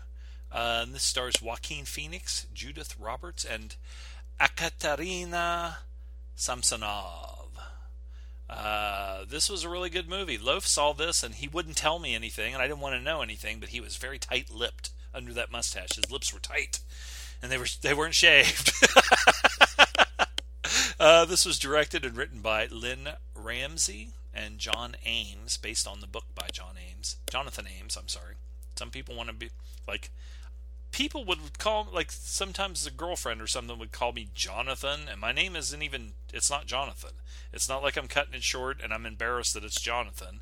I wouldn't be embarrassed because James Caan was Jonathan in Roller. Fuck was that movie called? Not Roller Derby. God damn it! You brain, you ain't worth a shit. What the hell was that called? I'm still I'm still searching before I find it. Before I actually have to have help. It was Rollerball. Okay, I found it. I just saw a picture of James Bond James Bond's old face. James Caan. James Bond. Goddamn James Bond. James Caan as James Bond would have been kind of, well, Daniel Craig can do it. He's kind of a little little rough and tumble pit bull. Uh, anyway, you were never really here. Um, I didn't know anything about it. Apparently, it's based on a novel. Uh, when I first started watching it, I thought, okay, Joaquin Phoenix, you know, he's kind of into doing weird shit sometimes, and in this one, he's got a long beard and long hair, and he's kind of fat and everything. And, uh, but it ended up being a pretty goddamn hardcore, badass uh, movie. I'm trying to think what along the lines of what I. Wait a minute. Go to hell, bitch. Um, that wasn't anything. I was trying to log in my computer. I wasn't talking to somebody. Um, the um, what the hell was that movie with Sam Shepard? Sam Shep. And let me look this one up because this is very important to the story. Story. Uh, where you wake up in the morning and you hear the work bell ring. We'll come a marching to the table. See the same old thing, cold in July. Uh, it's like that. This is kind of like how that movie. This one's a little bit more, um, maybe a little bit more artsy fartsy than Cold in July, but it's sort of the same uh, feel and the same nastiness. I did not expect this at all uh, and did not know what it was about. And I'm not going to tell you what it's about, but you need to see this. You like, motherfucker! You like! You better like it. Yeah, you better. Uh, 2018. See, I don't want to say anything more. I, I like that movie um, with Keanu. Keanu. Fuck. Joaquin Phoenix. I literally had to click back to see Joaquin Phoenix. Keanu Reeves. I watched a movie that I'm not losing my mind. Keanu Reeves is the next movie I watched called Siberia, um, directed by Matthew Ross. Stephen Stephen Hamill and Scott B. Smith. Keanu Reeves, Boris Gulyarin, Ashley St. George. Who else is in this? There's a lot of uh, Eastern European or Russian people in this. This is like um, Seagal or uh, I'm trying to think some other people that have uh, been making a lot of movies like in Eastern European countries or in Russia in Russia, which some of them are really good, pretty good movies. Uh, I thought this was pretty good. I've heard some people say that they didn't like it. I liked it. Um, Ashley Saint George, Ashley Saint George, uh, Pasha D. Likanik Liknikov. Okay, Pasha D. Lychnikoff. He reminded me of somebody, maybe my uncle Jerry. I'm not sure, but um, I thought this was pretty good. I, I uh, it was different than what I expected it to be. It had a lot more sex in it. It kind of reminded me of like Seagal when he would make these movies, and I said that uh, I think he puts it in the contract that he has to uh, be able to uh, have nude sex scenes with a younger girl. And uh, in this movie, uh, Keanu Reeves and this uh, his love interest uh, screw several times, uh, very passionately. And um, after the fact, they're laying there. And I was thinking about this the other day. I was never a smoker, but you always see in the movies like when people get done having really passionate sex and they roll off each other and they're like, and they're sweating and everything. And they're laying there and they're just kind of like have a little chuckle about how fucking vile that they were and like pull out a cigarette and they sit there and just smoke like it's the goddamn greatest fucking thing in the world, the greatest cigarette in the world. It's like cigarette, coffee and cigarettes, and fucking and cig- anal and cigarettes. I don't want to. I I don't know. I've never smoked. I've smoked a cigarette like a couple of times. Uh, you know, just like one night when we were really tired and trying to stay up for about thirty fucking hours in a cafe, and um, trying to think what other time. But only like a couple times, and it wasn't like something where, you know, I was like, oh my god, I'm addicted. Oh, I gotta have it. Um, but, um, I don't know. I just something. I, I remember the the cigarette tongue breath or not, not breath, the cigarette tongue. Um, I went out with at least well even going back to like junior high i remember the little you know junior high girls and uh, you know it was cool to smoke and they'd be smoking. So it went back as far as that but i vividly remember two girls that i dated as as an adult that smoked. And their tongue is um, very dry. It wasn't as much the flavor of the cigarette or whatever. They just had like a dry tongue I like a wet tongue. a moist tongue would be. That's what I, I like. You know, right in the middle of the kiss, just stop and go. A moist tongue would be nice. Uh, so anyway, you know, you got to you got you gotta you got to deal with stuff like that. And then I also remember like the uh, the drunk breath, like when somebody's really because I don't drink, somebody's really shit faced and they have that really drunk breath. Oh, and the coffee breath, like a kiss kissing a girl or being real close to them that's been drinking coffee and you're and they're hot and you like having like relations with them, sexual relations, kissing and everything, but their breath, that coffee breath. Now when I'm at work, when I drink coffee, I drink like one cup a night and that's it. I don't drink any coffee at home anymore or anything. And I'm conscious of that because one of my girlfriends drank coffee all the time, and she had that coffee breath. And um, um, I'm conscious of like if I'm talking to my friend Gina, at work and I go over to tell her something, I'll face forward and I won't get close to her. And I'm trying to whisper. I'm like, "Hey, did you see so and so over there?" But uh, she's she's probably like, "What the fuck is wrong with you?" or cover my mouth. I, I said, "I just I just was drinking coffee. I don't want to fucking put you through, you know." That. But anyway, Siberia, I thought it was pretty good. I like Keanu. Keanu's like Statham, but Statham is more just the action Statham guy. Even though Killer Elite wasn't as much just action. It had action scenes in it, but it was more um, drama. Keanu, I like Keanu. Uh, that's what I'm trying to say. I'll watch anything that Keanu's in, and I'll watch uh, anything that. Who's the other one that I was saying the other day that I. Anything that they come out with. Well, Viggo, of course. Uh, probably Clive Owen. I thought if for a brief moment I was like that with Tom Hardy, but like I said, I just don't think he's that great. I think he's got a good look and that gruff, you know, hunched shoulder, big traps and blah blah blah. But you know, I'm a very dangerous man, very dangerous, very dangerous man. I don't know. He just kind of he he's kind of going into the goddamn fucking Vin Diesel, Vin Diesel and um, what's it call it? Mark Wahlberg mode. No, he's not there yet. That's saying something. I don't know, but I like Keanu. I think I would like to hang out with Keanu. I think he'd be a cool dude. I like the kind of more cerebral dudes like Keanu and Viggo. Yeah, maybe talk about some poetry or something.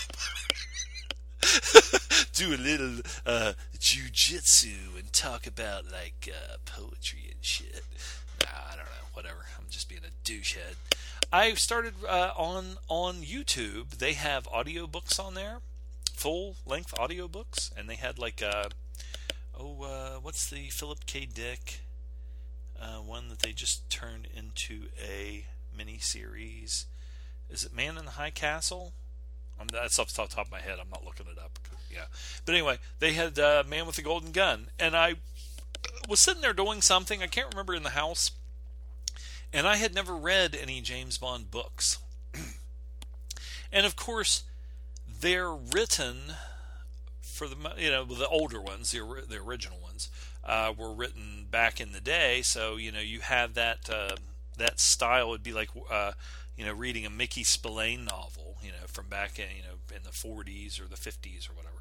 Um, and I like that because you know, Man with the Golden Gun, which is the one that I was listening to, I have in mind Christopher Lee and you know uh, Moore, and and you know that cast of characters. But then when you uh, read or listen to a book on t- uh, um, and you hear the idea of what these people were supposed to be like or what they were supposed to even look like. Like Man with the Golden Gun was supposed to be uh, like a redheaded guy. Um, and also the gun. You know, they made it more like a modern looking gun, which it, now it's like the old cars from like the like a TR7 or something, or a, a, Black Moon Rising with Tommy Lee Jones. That car they had, you look back at it, it was supposed to be so futuristic looking, but it looks stupid um, compared to now.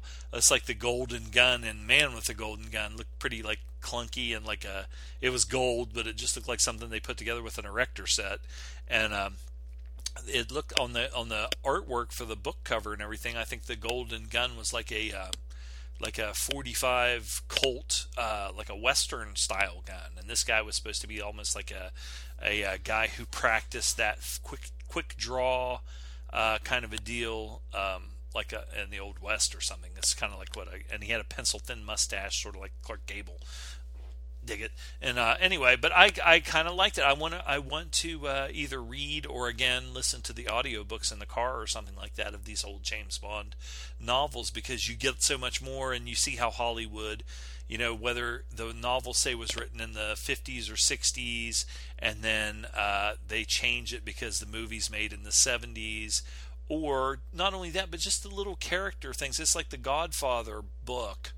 Uh, if you go back and and they and some of these people have carried on the, the Godfather story in novels that weren't you know like Mario Puzo uh, written or involved novels, but they give like the backstories to like Luca Brasi or uh, um, oh what was his name the one character that um, was Michael's Luca Brasi.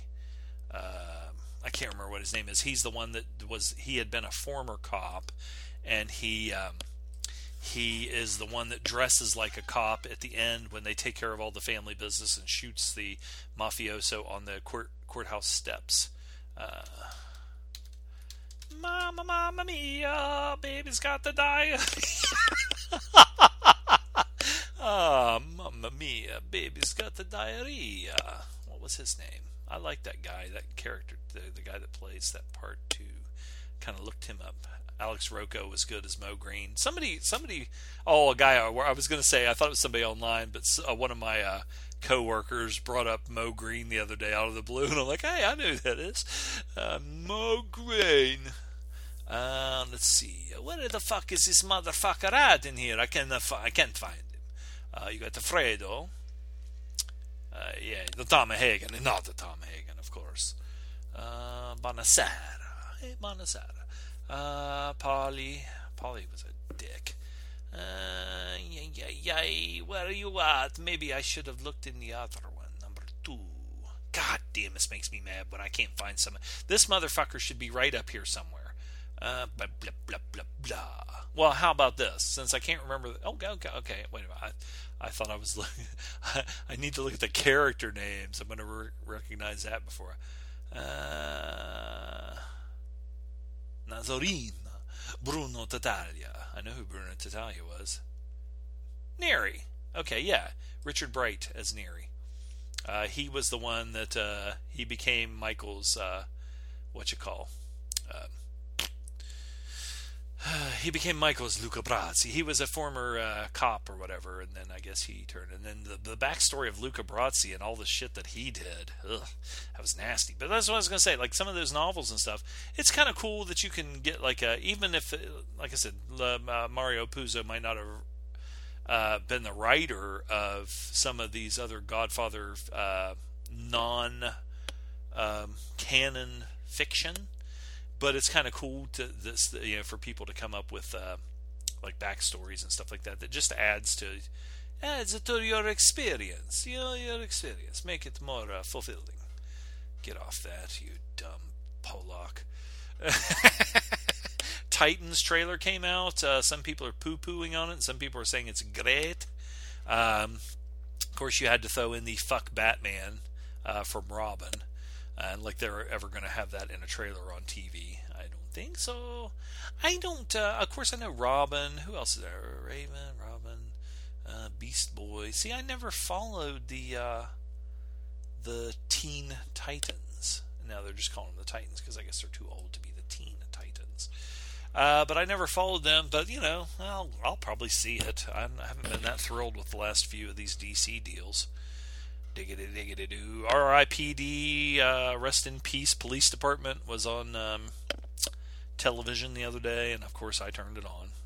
I don't know. It's stupid, but it's you know, I, like I said, Justin and I went to see it. Uh, it uh, I don't know if it was a horror hound or what it was, and uh, you know, so that was an experience. Plus, I like the cast. Robert Knepper, I always like him. Uh, who else is in this? Fucking, of course, Jeff Bridges was excellent. Ryan Reynolds he didn't do it for me in this. His eyes are too close together or something. And Kevin Bacon, uh, he was good. He was a dick, but I don't want you know. I Mary Louise Parker. I thought she was hot with them little white boots on, go-go boots. Marisa Miller, she was Jeff Bridges, which was kind of funny, if you know what I'm saying. Uh, let's not linger on that because it wasn't that good. Willem Dafoe turned 64. One of my favorite actors. I'll watch him in anything. Again, that's another one that uh, Toga. Let's see what Willem Dafoe's got coming up. Maybe I'll get a surprise and I'll be able to share it with my friends. Willem, and his actual name is William. I guess his brother couldn't say William, so he said Willem all the time, and that's how they got that. He actually admitted to that. Dig it we got uh, the last thing. Me and I really like that uh, one with uh, the Florida Project. I thought that was really good. Now uh, let's see what let's see what ones I'm missing with Willem Dafoe here. What happened to Monday? I saw that. That was good. That was Noomi Rapace. Uh, Opus Zero. I don't think. Maybe I did. See, did I see that? Paul, a composer, retreats to a remote village where his father recently passed away, looking for inspiration. A sudden obsession with the fate of a woman who disappeared 30 years ago will prove more dangerous than he ever imagined. I never saw that. That's got a 6.3 IMDb. Uh, uh, Willem's been working. Well, okay, you have like a voice actor there, and then he plays Vincent Van Gogh, Vincent Van Gogh, in uh, At Eternity's Gate. That's coming out this year. Who's in that? Daddy-O. La la la. Oscar Isaac. Oh, okay. Mads Mikkelsen. Cool. Rupert Friend. This is a nice cast. I might have to go see this. You know what I'm saying? Uh, who does Mads play? Doesn't say. Willem Dafoe is Vincent Van Gogh. Rupert Friend is Theo Van Gogh, and Oscar Isaac as Paul Gauguin. Gauguin. Gauguin. hey, let me tell you, it's not spelled like I thought it would be. Uh, he's in Aquaman. uh, the Lighthouse. Let's see, what's the Lighthouse? Is that the one like Yul Brynner and Kirk Douglas? That'd be cool. It's not. Story of an aging lighthouse keeper named Old, who lives in a early 20th century in lives in early 20th century Maine. Who the fuck is uh? Oh, is Dolph Lundgren in the uh, Aquaman movie? Apparently, that was off to the side there, Daddy-O. Lighthouse has uh, Robert Pattinson in it from those shitty movies. Motherless Brooklyn. Motherless children have a heart. That's directed by Ed Norton. My voice is cracking and just full of stuff. Now, what's this? Motherless Brooklyn. This is directed by Ed Norton, who I have said here recently. You know, you never hear anything from Ed Norton anymore. Set against the backdrop of 1950s New York. Okay, that's cool already. Uh, Motherless Brooklyn follows Lionel Essrog, a lonely private detective afflicted with Tourette syndrome, as he ventures to solve the murder of his mentor and only friend, Frank Mina. Now, Frank Mina, who is the guy's mentor, is Bruce Willis, Leslie Mann, Bobby Cannavale, who I like in everything. Uh, Ed Norton, of course, he's directing himself, so he's Lionel Essrog. Alec Baldwin is in this. Gugu Mbatha-Raw, Willem Dafoe, Cherry Jones. Baby, love me, yes, yes, yes, she does, my, my, my. Girl is out of sight, yeah. Little Neil Diamond for all of you to throw up with that don't like Neil Diamond, but I like him. Uh, last thing he wanted, 2019, directed by Dee Rees, starring Anne Hathaway, who I'm in love with. Love her. She's my girlfriend now. That's why I don't need anybody. Ben Affleck and Willem Dafoe. What's this? A boot. Journalist quits her newspaper job and becomes an arms dealer for a covert government agency. Hmm. That's kind of not what I expected. Anne Hathaway with those big teeth, brown eyes, meow. Toby Jones is also in this. Rosie Perez, can't stand her voice. Is on sale now at Sears. That might be alright. Kind of, I like Anne Hathaway. I just like watching her smile. I don't know. I'm a douche. I deserve what I get.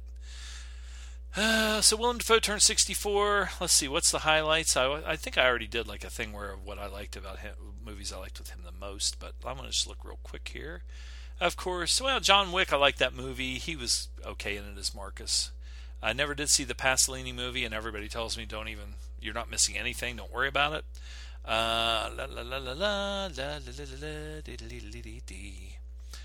la, where is the good? Okay, The Hunter, one of my favorites. Um, no, you got to make noise, Johnny. Antichrist made me cringe. Not one of my favorites. Uh, so we have the Hunter, and uh, he was good in Inside Man. He had a small part in that with uh, Clive Owen and that girl with the big boobs, and Jodie Foster who does not have big boobs. Um, Bring me Willem. Where are you, Willem? I thought I liked you. Okay, autofocus. Of course, I he was that was a good movie, but and I've watched that a bunch of times. I haven't seen it in a long time, but I wouldn't put it on like my favorite.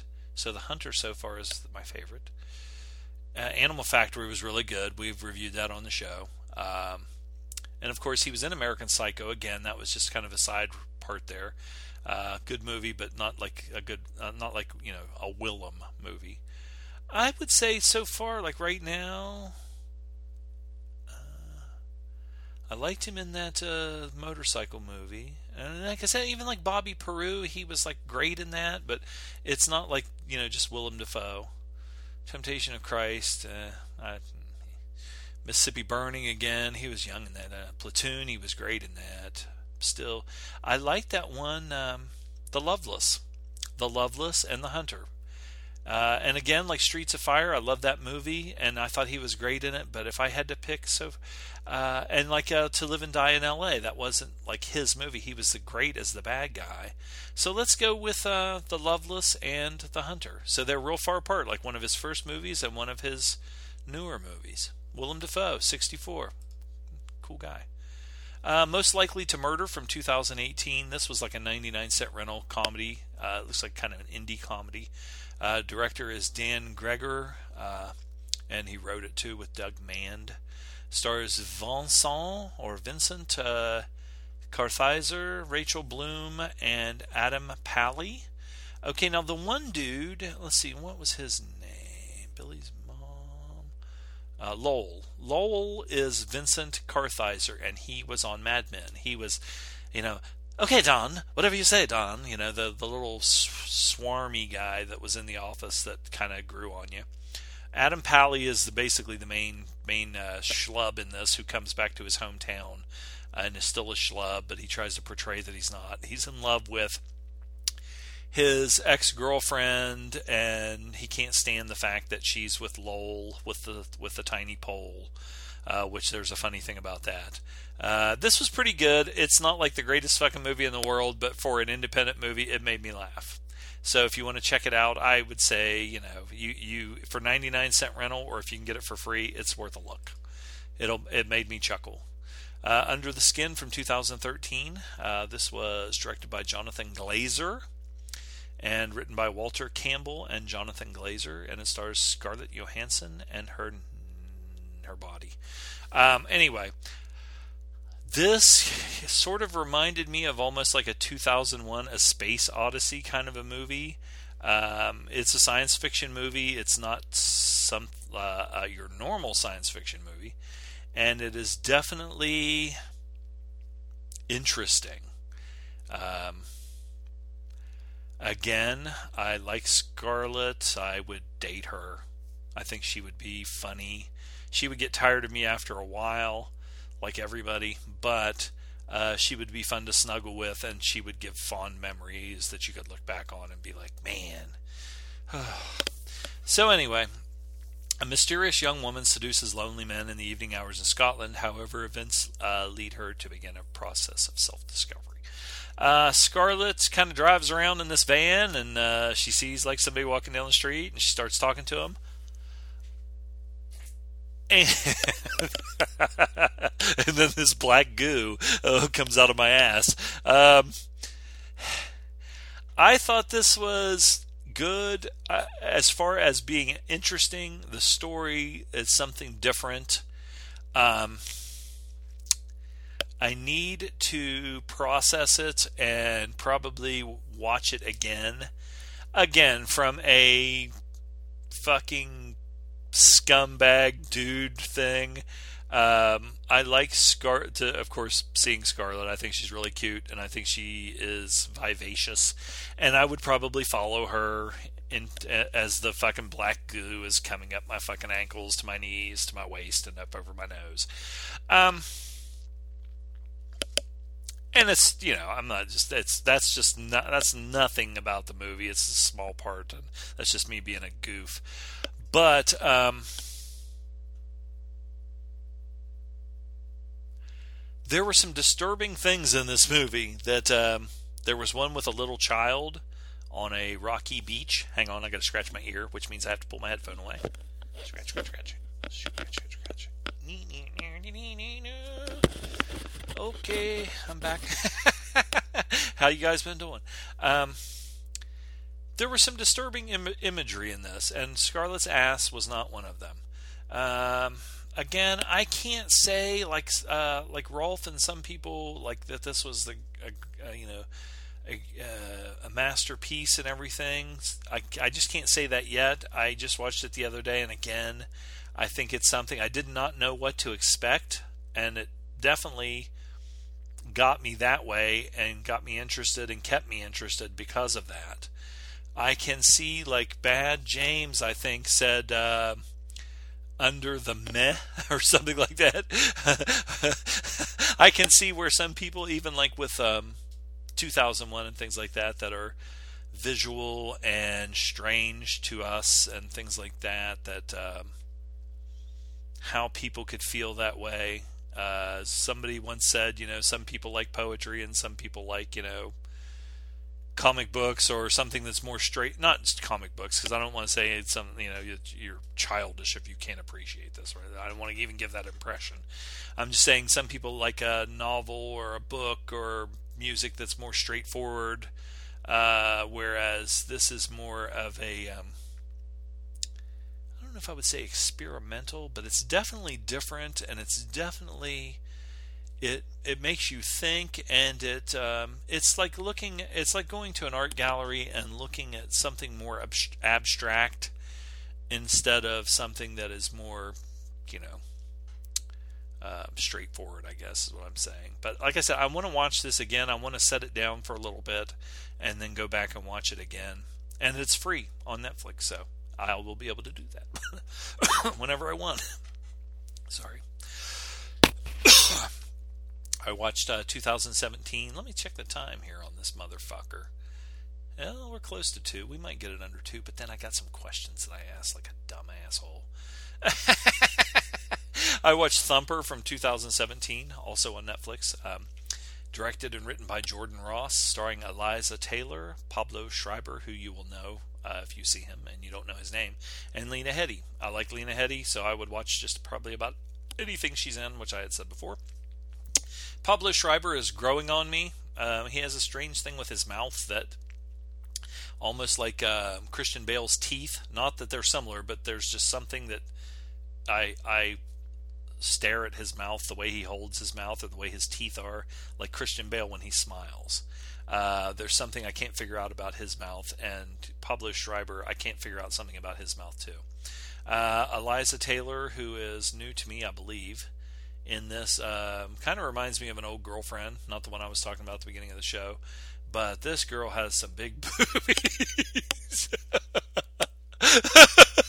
Doesn't have anything to do with the movie. They don't talk about it or anything like that. But I, I was, I was like, wow, I think she might have some big boobies. And then as you watch the movie, you're like, yeah, man, she got big boobies.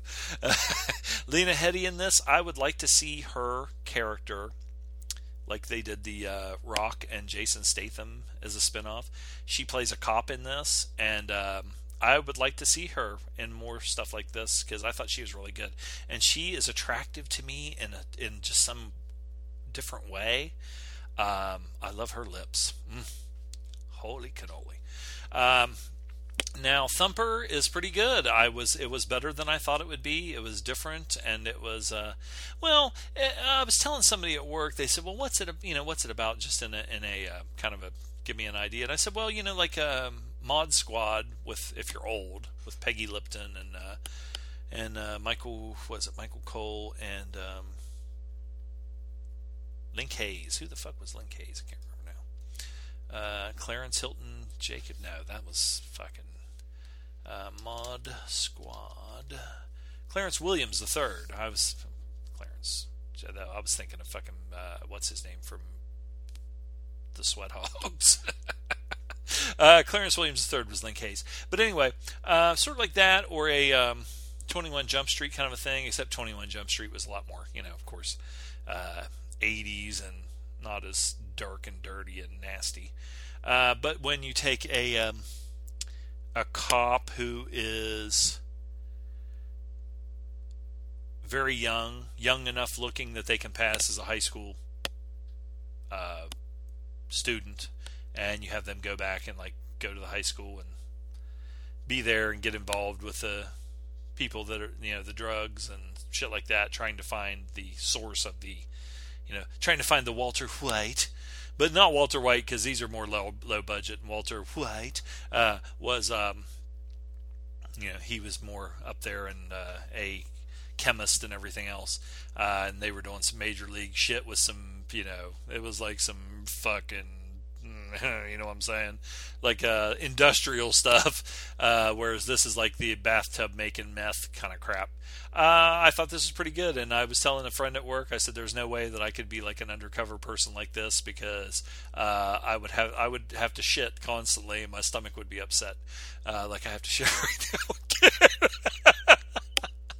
Uh, I listened to Paleo Cinema podcast with Terry Frost uh, the other day. I I just I, and again I'm saying this to everybody, all my friends that uh, you know that you know I, I talk about their podcasts or I you know say hey listen to Paleo Cinema Martian Martian Drive-In uh, you know uh, Suplex Multiplex Gentleman's Guide to Midnight Cinema Talk Without Rhythm. Um, oh my gosh. I hate leaving anybody out. Um, see here podcast. Just like you know like but but basically what I'm saying is is I just have gotten away from listening to the podcast. And and I used to say I've gotten away from listening to podcasts because I listen to my news podcast and some uh, you know some wrestling podcasts maybe hockey or something like that. Now I'm not listening to any. Hardly I mean nothing. Uh, I'm so burnout and disgusted with fucking politics and everything that's going on here and uh, and it just makes me feel bad makes me sick to my stomach that you know some of the shit that's going on which it's not you know uh, i don't even want to get into talking about it because like i said it just churns up you know it just makes you want to vomit because you're uh, i hate to say it but you feel helpless. And i know you know well you vote in the next election and every election and everything but then when they're talking about fixing the elections and doing voter uh, suppression and stuff like that it's just but anyway i don't want to get into that. Um, but i've just been listening to music mostly and you know stuff like that um, but i was listening to Paleo Cinema podcast with Terry Frost, and uh, he turned me on to a movie called The Strangler from 1964, uh, ri- uh, directed by Burt Topper, Bert Toppa, uh, written by Bill S. Ballinger, and it stars uh, Victor Buono, Buono uh, who you've seen in lots of different things. he played King Tut in Batman uh, TV show with uh, Adam West. But again, I um, don't want to get into it too much because I, you know, definitely go and listen to Paleo Cinema podcast. Uh, it's probably one of the best, if not the best, uh, going uh, that I listen to. Um, love his passion for movies. Uh, love how he uh, Terry goes out and finds these movies that uh, I have never fucking heard of, or some of them that I've forgotten about. And I love his passion for the music in the movies, and uh, and uh, just does an awesome show. Very professional, and uh, he is. it's not again not a silver and gold uh, crap fest of pubic hair and a hot fudge sundae in a mason jar sh- that's been shaken up. Um, anyway, so check out the Paleo Cinema podcast. He's put out. Uh, oh my God, he's been going forever now. It seems like, and um, but not but not only that. What I was going to say was uh, the Strangler episode.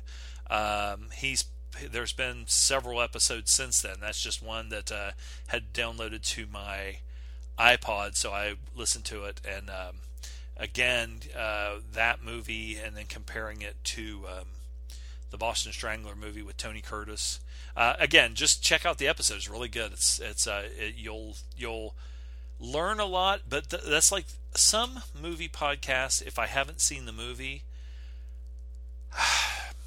I don't want to listen until I've seen the movie. But Terry does it in such a way that it makes me want to see the movie instead of going through step by step everything that happened in the movie and kind of spoiling it maybe more. He doesn't really spoil it as much as he just, you know, he talks about the movie, he talks about the people in the movie, the story behind the movie, what was going on behind the scenes and things like that. Just that just interest me and make me and and just the time period of movies that he covers are the kind of movies that I want to you know, I think I've seen a lot of movies, but when you can come up with stuff that I haven't seen that is interesting, and you know, like I said, uh, Victor Buono himself, just talking about the actor himself uh, is interesting. So anyway, check out that Paleo Cinema podcast. It's on iTunes and Martian podcast.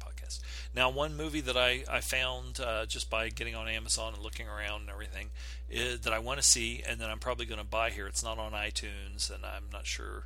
I think I'm just going to buy the DVD. It's a little bit uh, expensive as far as you know, under 20 bucks, but I want to see it really badly. Is um, uh, Something Wild from 1961, uh, directed by uh, Jack Garfein, uh, written by Jack Garfein and Alex Car- Car- Karmel. Stars Carroll Baker and Ralph Meeker And one of the reasons I wanted to see it was because of Ralph Meeker. Uh, yeah, I'm kind of like with Franco Nero uh, uh, a few weeks ago. Um, I've been kind of wanting to see more movies that I haven't seen with Ralph Meeker. And um, so I want to check this one out. And uh, let's see the synopsis, just to give you an idea. A young rape victim tries desperately to pick up the pieces of her life, only to find herself at the mercy of a would-be rescuer. And I, th- I, I, just I read the synopsis of it, and uh, and let's see who else was in Jean Stapleton, um, Clifton James, who played the uh, kind of the uh, fat redneck cop in the James Bond movies with uh, Roger Moore. Uh, but anyway, this one just from what I read about it, I just want to get a hold of it and and uh, devour it. There was another movie that I want to see. Um,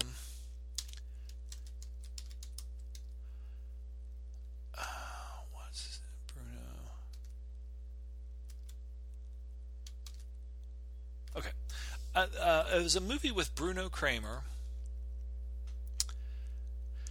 that, and I had it, but I can't find a version of it with English subtitles. So if somebody can turn me on to this, it's called Objectif 50 Millions uh, or Objective 50 Million, um, and it's a, a heist movie.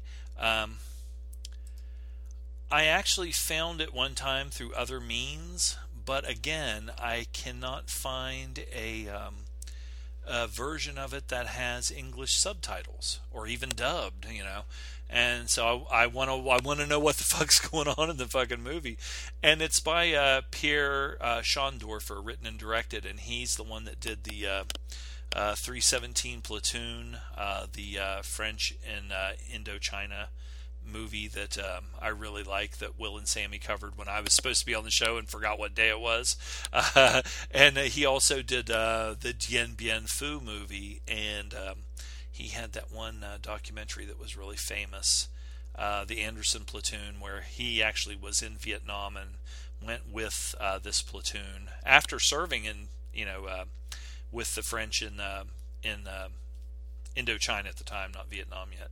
Uh, and so I wanted to watch it because I like Bruno Cremer and uh, also like uh, Pierre Schoendoerffer. And uh, if anybody can find that out there with some uh, with some subtitles, uh, and you know you can freaking let me know, that would be awesome because the the still photos and everything look really cool. Um, and that's how I found it at first because I think I watched Objectif or no Objectif 50 millions is the one I'm talking about. The uh, 317 platoon. Um, when I watched that, I wanted to see something more with Bruno Cremer. And uh, let's see, it says uh, Reichot, a former army captain, uh, is back in France after serving three years in prison for belonging to the OAS, which that is the organization that hired the Jackal in the Day of the Jackal, the secret armed organization in France. Um, and let's see. Okay, wait a minute. Let me get down here real quick. Uh, a former army captain, is back in France after serving three years in prison for belonging to the OAS, a dissident paramilitary group during the Algerian War. Uh, marked by his uh, by his past, he does not believe in the values of his country anymore. Um, at a loss uh, to know what to do with his life, he agrees one day to take part in a heist set up by Pierre, a pilot, uh, the very man who gave uh, him away in Oran. Uh, so anyway, I don't want to read anymore because I don't want to give you any or uh, you know spoil anything. But I just think that looks really good. That's one I, I just happened to remember when I was talking about something wild because it's that's one that I want to see, and I don't care if I have to pay you know 17 bucks or whatever to get it. I think as a uh, something wild is actually a, a Criterion release, and uh, I was also wanting to hear some people, you know, if if you have seen that, I was going to ask Roop about that because Jesus Christ, he's seen everything. Uh, what he thought about something wild if he's seen it. Um, so anyway, and then that uh, Objectif uh, 50 million or uh, Objective 50 million um, with Bruno Cremer by Pierre Schoendoerffer. Okay, so that's at the end of my list there. Now let's go back over here to the old iPad and let's see what some of these questions say. Maybe we can wrap this up. Probably should have wrapped it up now because I got to go to the bathroom again. It's two hours. Two, two, two, two, two, two, two, two, two, two. Get off the Rolf. I want to get to Shervengold. I was looking. I wasn't talking to Rolf. I was just looking. His thing was up there. I wanted to think uh, Rolf is the is the uh, bedrock of the fucking podcast. no shit, man. I'm not even laughing. I love Rolf, Stohan, and Rolf, and uh, Terry Frost, of course. Who else is on here that's a fucking cool as hell that uh, loves us and we love them and all that bullshit. Somebody that I, oh man, what's her name? Uh, what's this chick's name? Freida Pinto. Looks good in a bikini. God damn, she's got that caramel skin too. I always want to say caramel because I always said caramel, and then my friend Randy started uh, chastising me saying it's caramel. Now I catch myself every time. I had the um, Charles Bronson, John Wayne, William Holden, Burt Lancaster. I threw in a picture of Tommy Lee Jones from that because uh, he's he's good or had made uh, quite a few modern westerns, including that one with um, where he was. Uh, I want to say half breed. I don't know if that's a good term to say, but uh, the guy that was helping, what's her name, with her kid in the Old West. And what was that movie called? I can't remember now. Tommy Tommy Lee Jones. What's your name? What are you in that movie about the Western? Oh, uh, that was a pretty good movie. It was a nasty, you know, kind of brutal movie. Not Three Burials. The Missing. And what was uh, what was their name that I like in that? Oh yeah, what's her name? Cate Blanchett. I like her. I would kiss her. She's got nice lips too. Uh, they had like Val Kilmer was in, it, he played kind of a dick. They had just like a small part in that. Anyway, I don't want to get off track. I threw Tommy Lee Jones in there because I was you know just something about the uh, different guys from the old west. What I was going to say was, who would you out of all those people, who would you pick or whatever? And you know, uh, I don't know. I, I think it would be a for westerns, just not for the uh, like all the different westerns, but uh, William Holden in The Wild Bunch, and then I have a picture of Burt as uh, Wyatt Earp in uh, Gunfight at OK Corral. Man, I, uh, and of course Bronson and John Wayne from The Shootist, and Bronson from um, um, Magnificent Seven. But honestly, now, man, The Shootist was really good. That was a good movie. Whether you like John Wayne or not, or you liked his politics or not, that was a that was a really I thought that was a pretty good movie. Uh, but I would go down to William Holden in Wild Bunch and Burt in Oak Gunfight at OK Corral. Now, it's like a that's like a cross between a modern nasty western with anti-heroes and a if you look at the real story of the gunfight at OK Corral those guys were kind of anti-heroes too but in that time period they were played as well. Doc Holliday wasn't. He was still played as kind of an anti-hero, I guess, in this sort of, but more more leaning toward the side of the angels, of course. And Burt uh, was more like uh, Chris Evans as Captain America in fucking uh, Avengers. So it's almost like between Holden and Burt Lancaster in those two movies. I'm trying to see which one. I'm trying to convince myself which one I would pick because it's just two different generations. I love the Lancaster, but honest to God, I think I might go with William Holden in um, The Wild Bunch because that was just such a he was such a great actor. I'm not saying Burt wasn't uh, Lancaster, but um, I think Holden. Burt Lancaster was more of a movie star, whereas William Holden I think was a better, actually a better actor. And that part as Pike in The Wild Bunch was fucking awesome. So I might go with him. Now down to another little thing we had here, which was a uh, a question of uh, excuse me, um, Brie Larson, uh, Mary Elizabeth Winstead, uh, Elizabeth Olsen, or Scarlett Johansson. And this was just kind of like with a question mark, so you can take that however you want. Acting ability, hmm. I think I would go with Brie Larson. Uh, now, uh, in other ways, which one would I pick? Of course, all of them would be great. I was going to do a Mary Fuck Kill, but I have one too many people. I think Brie Larson might be just the the be all of end all, but she's that dress she's got on that shows her cleavage is just fucking mesmerizing me. But I just think she's I think she's really good actress, and I think she's very pretty, and not in a uh, a way that like a fake way. But none of them are like that. I like Moo. Hmm. It's hard to choose, you know. It's like vanilla ice cream, strawberry, uh, pistachio, and chocolate, or whatever. Dee dee dee dee dee dee. I'm just still on the fence about Scarlett as an actress. Um, like I said, Under the Skin was was you know a challenging, good movie, and she did a pretty good accent, I think. But I'm a moron, so what do I know? Um, Scarlet Witch was good in uh, Marcy Martha May Marlene. Moo, I liked her mostly in Scott Pilgrim. I know that fucking Christine fucking hated her and hated her and the, her character and everything in Scott Pilgrim. And I liked her in um, Death. Is it Death Race? Kurt Russell, Quentin Tarantino, whatever. Uh, as the cheerleader, but she didn't have much to do in that, but looked really cute. She got some long legs, daddy. So anyway, let's move on from that. There's not too much to say there, although uh, the the only the, the, I think the the best answer is yes. Uh, let's get down to these questions. God damn it, here they are. Okay, now of course some of you fuckers will have to ask 20 fucking questions. Okay, uh, Rolf Keanu is he a good actor? He's got charisma, but that's about it. Yep. I think so. I think you're right, Rolf. That was a good. That was an easy question. Oh, Jesus Christ! I clicked off. Okay, there we go. Okay.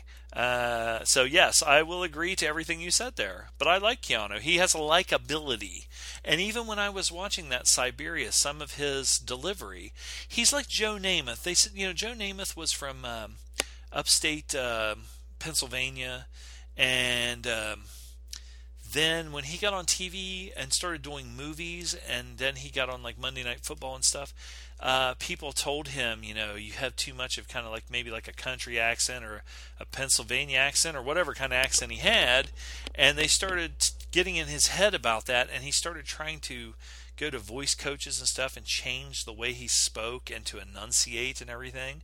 And of course, you know, Keanu, yeah, whoa, you know, oh, like surfer Keanu, and you know, he's he don't want to want to talk like that throughout all movies. So maybe he did need to to uh, you know go to somebody and learn to enunciate and everything. But maybe it's just not that he's not a, a great or a good actor.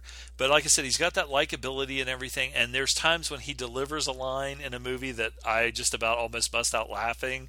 Uh, but I just like I like him. I like the movies that he chooses, and I kind of just like. Uh, I don't know. Of course, you don't. I don't know the guy as a person or anything, but I, I he has a likability. He has a charisma. Uh, Franco Nero. Uh, this is also from Rolf. With no stash, he becomes Terence Hill. that's funny because that's what I fucking said. I hadn't even read these questions yet. I wanted to wait. Uh, with stash, he becomes Loaf. Yeah, okay. Uh, I love him so much. Nero, not Loaf. What? Well, a little bit. If he's here, um, if he's here, whatever. I don't know where the fuck. Uh, let's see. Favorite Nero, uh, Eurocrime stuff. Of course, he's also uh, committed to his roles. Uh, my favorite Franco Nero. Let me look up his fucking shit here. Franco. Because some of those, uh, I, I, uh, some of the uh, Franco Nero, um, like Euro crime movies and stuff, I really like. But then I go back and I'm thinking, okay, I see the title. What was the, the, the, the title of the motherfucker? Uh, what was the real title? You know, and all that shit. Let me look. God damn it. How the hell did I get. Okay. Now, how the hell am I only at 1991? I've been scrolling for 20 fucking minutes. Let's get back in here to the 60s and 70s. Of course. Blue White Bandit. What are you doing? And of course, you have uh, fucking Django. I'm not even down to that, but that's the first thing that came to mind was Django. Street Law, maybe. Hmm. What are you? What are you, Franco? Where are you? How am I only at 1970 now? I'm always only. This motherfucker, he's worked forever. Okay, Django. Driving down the road, trying to get a sandwich.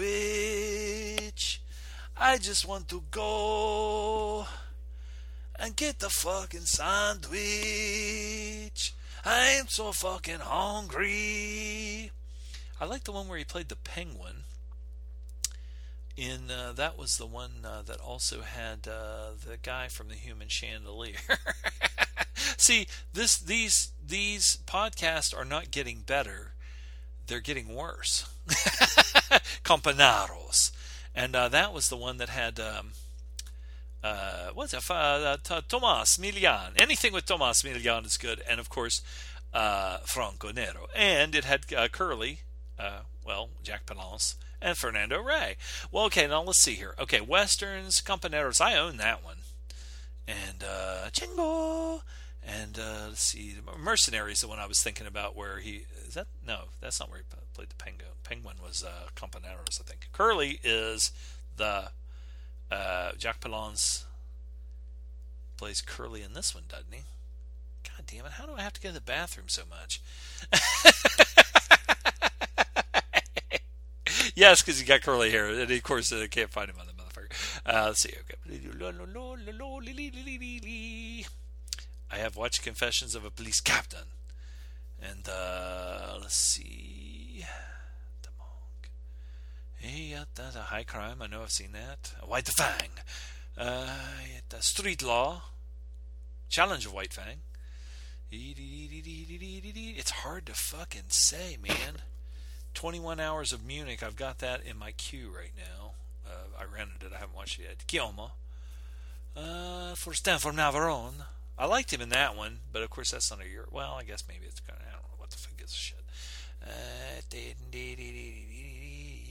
Salamander. I like that movie. It's not a good movie, but I that's maybe one of the first things. Maybe no, I, I maybe Force Ten from Navarone might have been the first thing I saw Franco Nero in, and then I liked him, so I watched Salamander, which was on HBO quite a bit. It was kind of like a was that 20, it wasn't 20th Century Fox. Somebody made that that was like a big studio, and uh, I think it was supposed to kind of be like a uh, let's see, production company, Incorporated Television Company. It wasn't very good. It had um, did it have uh, Sybil Danning's in it with her big titties. Uh, Christopher Lee, Cleavon Littles, who was I was thinking from, from um, fucking um, what you call it. Great cast. Uh, Franco Nero, uh, Anthony Quinn, Martin Balsam, Sybil Danning, Christopher Lee, Cleavon Little, uh, Paul L. Smith, you know, of course, he's menacing as shit. Claudia Cardinale, who melts my heart. Uh, and uh, it also has uh, Eli Wallach in it. Um, now, again, that's not a great movie, but it's a memorable movie because I remember them like having torture and shit in it, and it had a lot of uh, Euro uh, politics in it and corruption and shit like that. that's one of my most memorable uh, Franco Nero movies where he was the star, and I've seen it a bunch of times. That's one of the reasons that it's hard for me to remember some of these Euro crime movies and westerns because I've only seen them like maybe once or maybe a couple of times. Now, um, I've seen Django several times, and it's very super low budget, and it's really good, uh, but also not that great as far as the production quality. And it's super low budget. Uh, yeah, yeah, yeah, yeah. A Brute and the Beast. What is a Brute and the Beast? That's a western. Luis uh, Fulci. I haven't seen that. Uh, let me go down through here one more time, and I'll make a decision. Like I said, Salamander is the one that sticks out in my mind. I don't know if you would consider that a a Euro movie, but it's, it's the one that I remember the most, and that's 1981. Uh, Franco still looked good. He still looked good in Force 10 from Navarone, and again, another movie that wasn't great. I thought he was good in it. Uh, compared to Guns of Navarone, it's not that great. Uh, and he was really good in 21 Hours of Munich, again, 76. Um, so I like him, I think, most more. I like him in Euro crime movies. Uh, Companeros and uh, what was the other one I was just talking about? The Mercenary were probably the my two favorite with him as westerns, even more than Django. See my voice going. Uh, Mafia, Camelot, motherfucker. oh, yeah, yeah, yeah, yeah. You ask these questions. I can't fucking even think now. Uh, Confessions of a Police Captain or. Okay, I have Mercenary and Companeros, Confessions of a Police Captain, and what was that other one? Oh, I clicked on the son of a bitch that Street Law. Okay, and then Salamander. Those are the main ones that I remember liking. And like I said, I'm kind of taking the Django out of it. Django is so iconic, the original, uh, but I'm going to take that out because it was pretty crappy quality uh, as far as production, and and it's it's a really rough kind of movie as far as you know. It set the standard, I think, for uh, if you want to go past the Clint Eastwood trilogy movies for uh, spaghetti westerns. But um, Anatole, ah, Captain Anatoli, an engineer from Genoa. Uh, he wouldn't be Captain Anatoli anyway. It's Carlo. I don't know. I was just glancing. Anatoli, an engineer from Genoa, gets mugged and decides to take justice into his own hands. Ah, at first the muggers seem to get the upper hand, but then he's helped by Tommy, a young robber, who takes his side. So maybe um, that's kind of more like a um, the the uh, fucking uh, Death Wish kind of a deal. Confessions of a Police Captain. Was that Martin Balsam? Yeah. See, like I said, it's kind of hard for me to remember some of these. I remember liking that one though. Now wait a minute. What was the one? No, no, no, no, no, no, no, no, no. There was one that I'm forgetting where Franco Nero is put in prison. It's a prison movie. What the fuck was that called? That's the one, and I cannot. I'm, i need to find that one because when I watched that one, I was like, man, I that was a fucking good movie. Uh, we may have reviewed it on the show too. Uh, where the fuck is that motherfucker? Killer. It wasn't that. It wasn't that far back. It was in the seventies. I'm pretty sure. Late sixties, early seventies. Pride and Vengeance. Uh, he wasn't a sergeant, so I know that's not it. Sequestro de Persona. Is that it? Sure. Sardinia.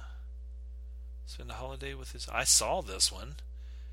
Christina Fisher arrives in Sardinia to spend a holiday with her university friend Francesco. As they are touring the island, they are trapped in a mountain of terrorists. Oh man, that's what's her name, Charlotte Rampling. I don't think I have seen this one, but I am going to key, do a screen cap of this so I can remember. I'm going to save it because I'm on my desktop. Let's see. Done. I have not seen that one. Anyway, whatever. What the fuck is that movie? Um, the prison one is the one. Uh, uh, uh, of course, Battle of River uh, Neretva is the partisan movie. Tristana, I just watched that. Virgin Gypsies. The Fifth Day of Peace, that's not it. World War II deserters are tried for desertion. Fellow POWs, that's Bud Spencer and Franco Nero. Ah, Bud Spencer and Franco. That's kind of cool. Uh, man, there's some of them on here I need to obviously get in here and watch. What the fuck? Not fifth chord. Is this it? It's a. It's a. I don't even think they had an um, American name for it. This might be it. Is this the one where he's in prison? Yes, yes, yes, yes, yes, yes, yes, yes, yes, yes. yes. They did not have a name for it. The uh, American name, I don't think. Uh, L'istruttoria e Chiosa di Menici. Because of a violation of traffic regulations, an architect is put behind, put in prison. Uh, there, he witnesses a grim reality of life behind bars: corrupt staff, corrupt inmates, an inhuman judicial system, and the power of the mafia. This was directed by uh, Damiano Damiani. Uh, and uh, stars Franco Nero, Riccardo Cucciolla, and George Wilson. This is a the one, and again, one of the reasons this is a non-mustache Franco Nero from 1971. Um, this is one of I still say one of my favorite, but if I had to pick a movie that I, uh, as far as just acting, not action, not uh, anything like that, just straight up acting with Franco Nero, this is my favorite movie. So there you go. And again, to say the name of the movie, I don't remember it having an American. If let me, I wonder if I can translate this. Hang on. Italian.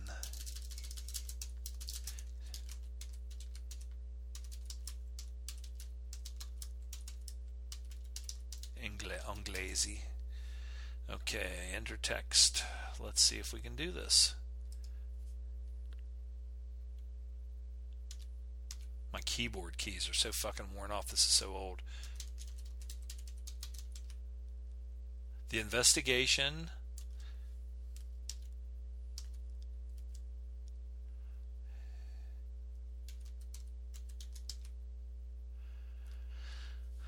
The preliminary. Inv- okay, wait a minute. Let me get back here and make sure. I, let's see. Uh, Demen.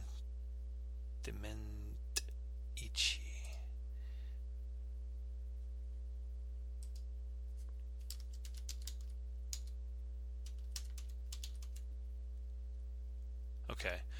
The investigation is closed and well, I, I, guess maybe it would be the investigation is closed, uh, but then it had um, colon dementici, and uh, they don't have a dementic is what it comes up as. So the investigation is closed. Let's just say that's what it is. Dementici. Maybe that's the name. Is that his name in the movie? It's Vanzi. Anyway, that's my pick, Rolf. The investigation is closed, or l'istruttoria è chiusa. Dimentichi. Okay, moving on. Another Rolf question. Scarlet, not my cup of tea that much, but she was good and under the skin. They filmed some of her scenes with hidden camera. By the way, is she a good actress? I'm not sure. What do you think? That's what I was just saying in the show. Uh, if they filmed her without her knowledge, like when it says um, they filmed some of her scenes with a hidden camera, um, if I don't, I don't know if that's exactly what you're saying. I think that's pretty fucking sick and pretty weird.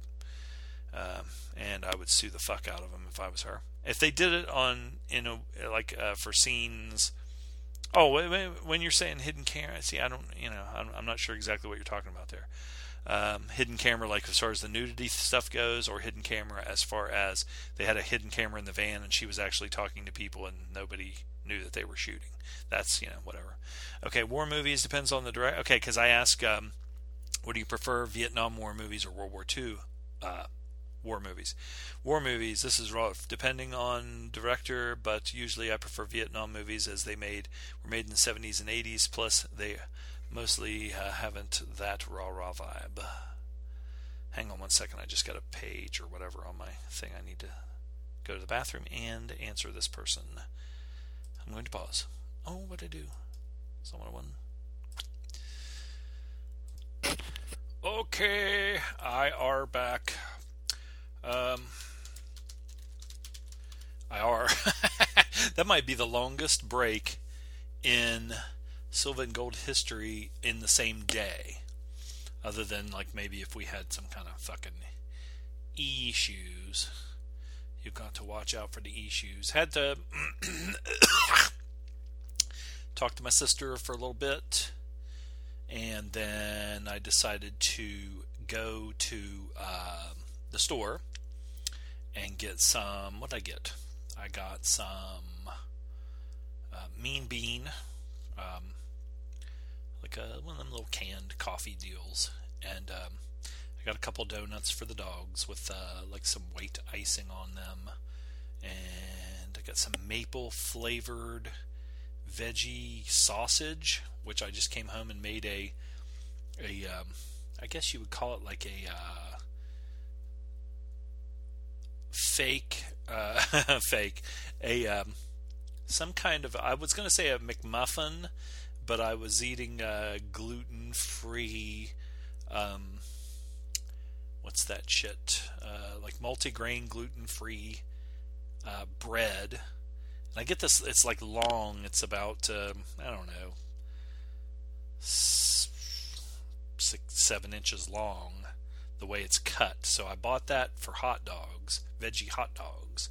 And um, what I do is I toast it and then I cut it in two to make a little sandwich with the uh, maple veggie sausage and a piece of cheese, which was tasty. And uh, Scooby Dooby Doo, exchanging glances. Scooby Dooby Doo. Okay, now Rolf wanted to know Okay, he said that uh, about the Vietnam. He preferred the Vietnam War movies because they didn't seem like they were as much like propaganda deals. I guess. Um, I can't say either way because um, it's just different generations. It's like the exact opposite, where World War II movies are more rah rah. Well, I mean, unless you look at like Cross of Iron or something like that, which was definitely not rah rah, and it was from the uh, German perspective, or Stalingrad, some of the newer um, World War II movies. Uh, but then you have like Saving Private Ryan and uh, um, Fury. Um, so I mean, you know, um, I don't know. You do have, I mean, with like Vietnam, like characters like Rambo, that was really rah rah, but it didn't actually take place in Vietnam. And then uh, uh, Missing in Action was a Viet or Missing in Action two. Missing in Action one was based on the premise of when uh, Chuck Norris went back uh, over there, but. Um, so you did have some rah rah Vietnam. Yeah, it's a, a few rah rah Vietnam movies. Uh, now that I think about it, uh, it just depends. You know, you had all the ones that were the the more serious anti-war kind of movies, like Deer Hunter, Coming Home, things like that. Um, hmm. But I still I'm not sure, especially with the new influx of some of the World War II movies like Fury and some of those ones that are done really well. Uh, I'm not really sure which one I would pick. It's hard to pick. That's why I mean, you know, that's why I, that's why I chose the um, the Tupik, the Tupik. Okay, Rolf is moving on here with. Um, he said he doesn't get up early enough for breakfast. Uh, la la la la. Uh, let's see. Blaxploitation, the best and the worst. I would say, right off the top of my head, when I came back in and read that one, um, I like Black Caesar and Hell Up in Harlem. Those two uh, for the best. The worst would be like to me would be you know because I'm sure there were some shitty ones. I mean, of course we're talking about ones that I've seen. Uh, Black Six was like pretty shitty. Um, there was one that I watched not that long ago that was real super low budget, uh, made in the I think early 70s, and it was really crappy. But honest to God, I can't even remember the name of it. I don't think there was anybody famous in it. It was like really like a, a independent uh, film, and it was probably the worst. I was going to say something like Black Six, but it was kind of funny because it was you know a biker black exploitation movie, and you had some good you know like uh, Mean Joe Greene, Willie Lanier, and some of these football players and stuff. But I, honest to God, I cannot remember what the name of that one was that I watched, and it was really fuck. I mean, it was bad every all the way around. Um, the guy was a, I think, a Vietnam War veteran, came back, and his brother, and they were down in the South, and uh, the the white redneck, white trash, racist were really, you know, it, it was just really poor acting. Uh, but honest to God, that that would be the worst one. I just can't remember the name of it, and I probably will never find. I don't know how I found it to start with. Tell you the truth, Daddy-O. Uh, Rolf watched a bunch of cannibal movies. I noticed a week or two ago, and he asked best and worst of those. Um, I never really watched that many cannibal movies, except for I think like I uh, watched Cannibal Ferox and uh, the Cannibal Holocaust. I remember watching that. The I remember watching Cannibal Holocaust, and that one had um, the guy that was in the porno movies um, under a different name. R. Bolla, I think is who it was. Yeah, Robert uh, Kerman, as Robert Kerman, but he was, I think, R. Bolla in the porno movies back in. And that was like, I don't I haven't seen that many cannibal movies that I could comment on it. Uh, cannibal Holocaust, and I think we may have reviewed Cannibal Ferox. A lot of you guys are a lot more, a lot more um, into that and know more about it than I do. Um, yeah. What was the one the the green something uh, green? Uh, that uh, that douche did, uh, the uh, bear Jew. Let's see. Um, oh.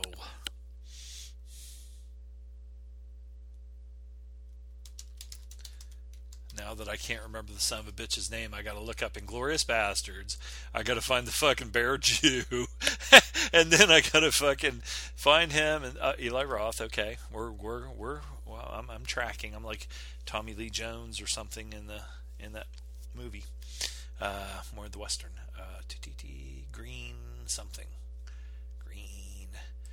In green, green, rocky road. Promenade in green. Tell me who you love. Tell me who you love. Was this. Was there a movie, another movie called The Green Inferno, or was that a remake of Cannibal Ferox? Or one of those movies because I mean they're all kind of the same. I th- or not, I shouldn't say all the same, but the same premise. Um, I never saw this one, and I remember seeing the trailer for it, and it was pretty like, ooh man, that looks kind of fucking fucked up. But then you know a lot of people hate fucking Eli Roth and you know anything he does, so you have to take that into account. And a lot of people hate remakes of class of what they consider classic movies or what are canon classic movies. Eli brought a TV and a copy of Cannibal Holocaust and had a screening for everyone. I remember the one, maybe it was Cannibal Ferox, where they cut the guy's cock off and a bunch of shit like that. Um, but like I said, I mean, it's uh, the main thing about like these questions are more just to get a discussion going and everything. And and uh, let's see, the film's moral decline is inspired by the degraded descent of protagonist of Ruggiero Deodato's Cannibal Holocaust, whereas the violence and karmic playout owes to the less controversial Cannibal Ferox. So it's kind of like a mashup, I guess, of both, I guess. I guess, I guess, I guess. so, um, like I said, I can't really say which one was better. I thought they, of the two, I guess that I probably have seen. Now, I watched the one where George Eastman uh, turned into that cannibal and ate his own fucking guts and all that shit. But I mean, I, I, it's hard to say when you've only watched a couple of, a couple of movies. But those are the ones that I've watched, and you know, I guess for cannibal movies, they they did what they were supposed to do. They disgusted, fucking disgusted me. I didn't like the a lot of the animal killing, the, which was real in some of those movies. Um, how about travel? This is from Corey. Where would you guys go if you could go anywhere? Hmm. Well, I've always said I heard the wrestler Harley Race, who was like world one of the last uh, world touring champions. He actually went to Japan and all over the world to you know defend his title or whatever. And he said that New Zealand was the greatest or was the prettiest country on God's green earth. And then when I watched um, The Hunter with Willem Dafoe, I believe that one was shot in New Zealand. There's a couple of movies I've seen that were shot in New Zealand, and it was really, really was beautiful. Um, I think there, I think I would love to go to Switzerland. Uh, that's one that I, I, have even thought about going to. Um, because it's not as much the, uh, I mean, of course, the, the mountains and all that are beautiful and everything, but just the, the little towns and the scenery and how everything is over there, I think is just really beautiful, especially like in wintertime and things like that. Uh, Loaf, where would you like to go? he's he got he's eating he's eating something right now. Hang on, let's see. Um, Corey also asked, "What is your favorite comedy film?" Um, I really liked "It's a Mad, Mad, Mad World" back in the day because I remember seeing it at my cousin and Clinton's house. My mom's like you know first cousins. Uh, they were actually a little bit older than my mom, and watch, that was back when you only had like three channels, and I don't even know if they had cable back then. But I, I, you know, uh, my cousin had a little TV in her in their bedroom, and of course, while the adults talk, she goes, you know, if you want to watch something, you know, watch whatever you want, you know, you can go in there and watch. And um, and so I watched that movie, and I really thought that was funny when I was a little kid. And all the it's hard to say because, like, I mean, you you have like some of those Marx Brothers movies were just, I mean, fucking hilarious, and go all the way back to Buster Keaton and uh, Charlie Chaplin and some of those silent movies. But off the top of my head, um, Mad Mad Mad World and like something like Duck Soup, but um, uh, as a more modern movie, um, Christ's sakes. My God, Animal House. I, at the time, I couldn't have thought anything funnier. And planes, trains, and automobiles, and um, you know, Groundhog Day. Um, Stripes. Bill Bill Murray is kind of like a seems to be a reoccurring thing, a person there, and Steve Martin in, uh, like I said, planes, trains, and automobiles. Okay, let's whittle it down. Oh, goddamn, Animal House was fucking funny when it first came out. Now I've seen it so many times, I still laugh. But that's like any comedy, what no matter what it is, any of those ones that I just mentioned. Uh, once you've seen them the first time, you get the natural reaction to everything and the spontaneous reaction, and then once you've seen it, you know there's no surprise, and so yeah, you can go back and some of that stuff's still funny, but it's never going to be as funny as it was the first time. So, like I said, I mean that those are the ones that I, you know. Uh, uh, say like uh, any of those old Marx Brothers movies are fucking hilarious. There are some that are better than others. The ones where they're you know the the the uh, older ones where they're young are the are the best ones where Groucho's just really fucking just you know bam bam bam bam bam like a machine gun with the with the funny lines and and then not only that but the the beautiful productions that they put together and the dancing routines and stuff like that and then Harpo playing the horror, or uh, and Chico, Chico playing the keyboard or the keyboards, piano, and uh, all that. Um, it's hard to beat any of those. Even the other ones that I have just talked about, it's hard to beat. Uh, let's just say Animal House because I just keep going back to that as far as a, a and I'll put that newer movie. My God, that was a long time ago too. Uh, Forty Year Old Virgin, I thought that was funny. Wedding Crashers, I thought that was funny. Um, as far as newer movies go. Um, but anyway, move on from that. Uh, thanks for the question, Corey. Uh, Miguel asks best Stallone franchise: Rocky, Rambo, or ah. Let's see. Okay, Rocky started out good. Uh, one, two, and three were excellent. Now three he started getting turn he he turned start well he turned into yuppie Rocky and so but Mr. T was so good in that and the gay love um, what do you call it um, bromance or whatever between Rocky and Apollo was appalling. Woohoo! Ah, no. Um, it had everything as far as homoerotic uh, love. Uh, it had Clubber Lang and his trying to make a cuck out of Rocky, which I fucking love. I still, to this day, and I'm a broken record. I know you guys. I've uh, you've heard this a million times. I wanted to see Clubber Lang turn Rocky Balboa into a cuck, and Clubber just bang the shit because what's her name had big boobs. Uh, uh Adrian, uh, Kill. Um, let's see. I, I would have liked to have seen Clubber Lang beat the fucking shit out of. Uh, no, no, no, no. Okay, okay, okay. This is a new twist to my dream Rocky movie. When Clubber says, "Hey woman, hey woman, why don't you come with the real man?" and and fucking Adrian like shrivels and hides behind fucking Rocky like, oh my god, there's nothing worse than, oh, Clubber and his big black cock clubbering my pussy. Um, but she's like secretly getting turned she's getting turned on like behind Rocky. He she gets behind Rocky and he like stands in front of her, but she's like looking at Clubber and, and thinking, "Oh my god, this is fucking making me hot." Anyway, and they they their eyes meet and so Clubber knows, you know, he's got to But anyway, okay. So here's what we could do here.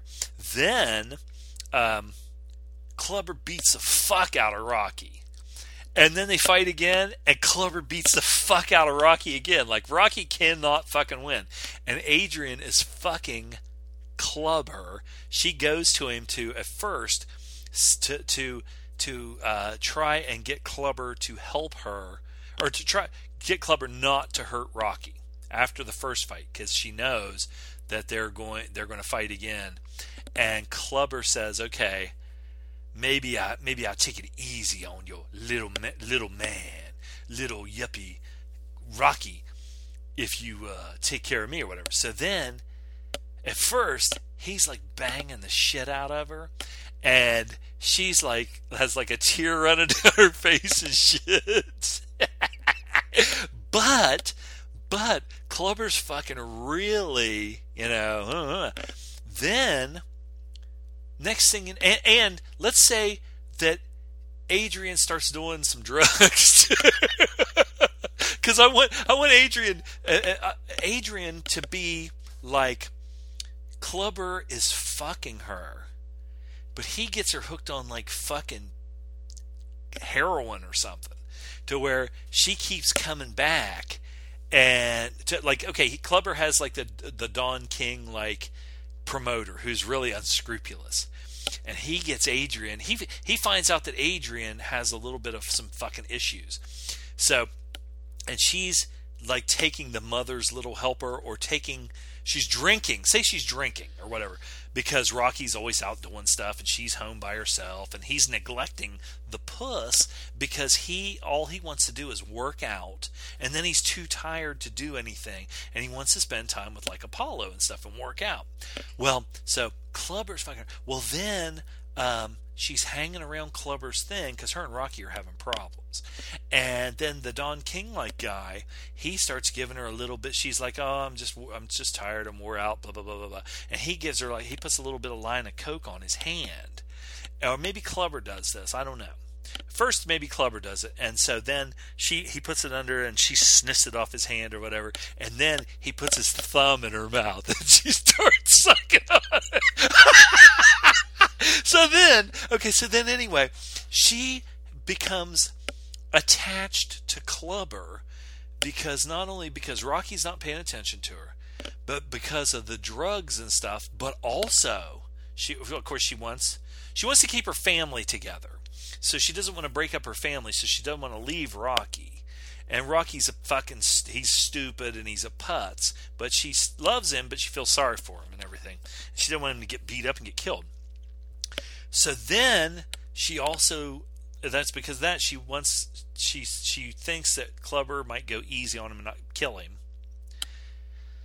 Um beat shit out of him or whatever. And then not only that, but then she's getting the dick and he's fucking like making her feel shit that she's never felt before because he's like, you know, Clubber and Rocky's like, you know, it's a dumbass. Uh, like, uh, yeah. Anyway, so okay, but then we're going to go from here, which is Clubber says, fine, okay, they, they haven't set the second fight because Clubber's holding out.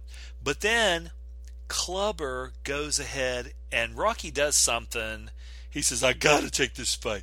It's my manhood, you know. Um, I, I, I need this fight. Uh, he's taken something away from me and I need it and something just hasn't been right. So he kind of, he doesn't know what's going on, but you know.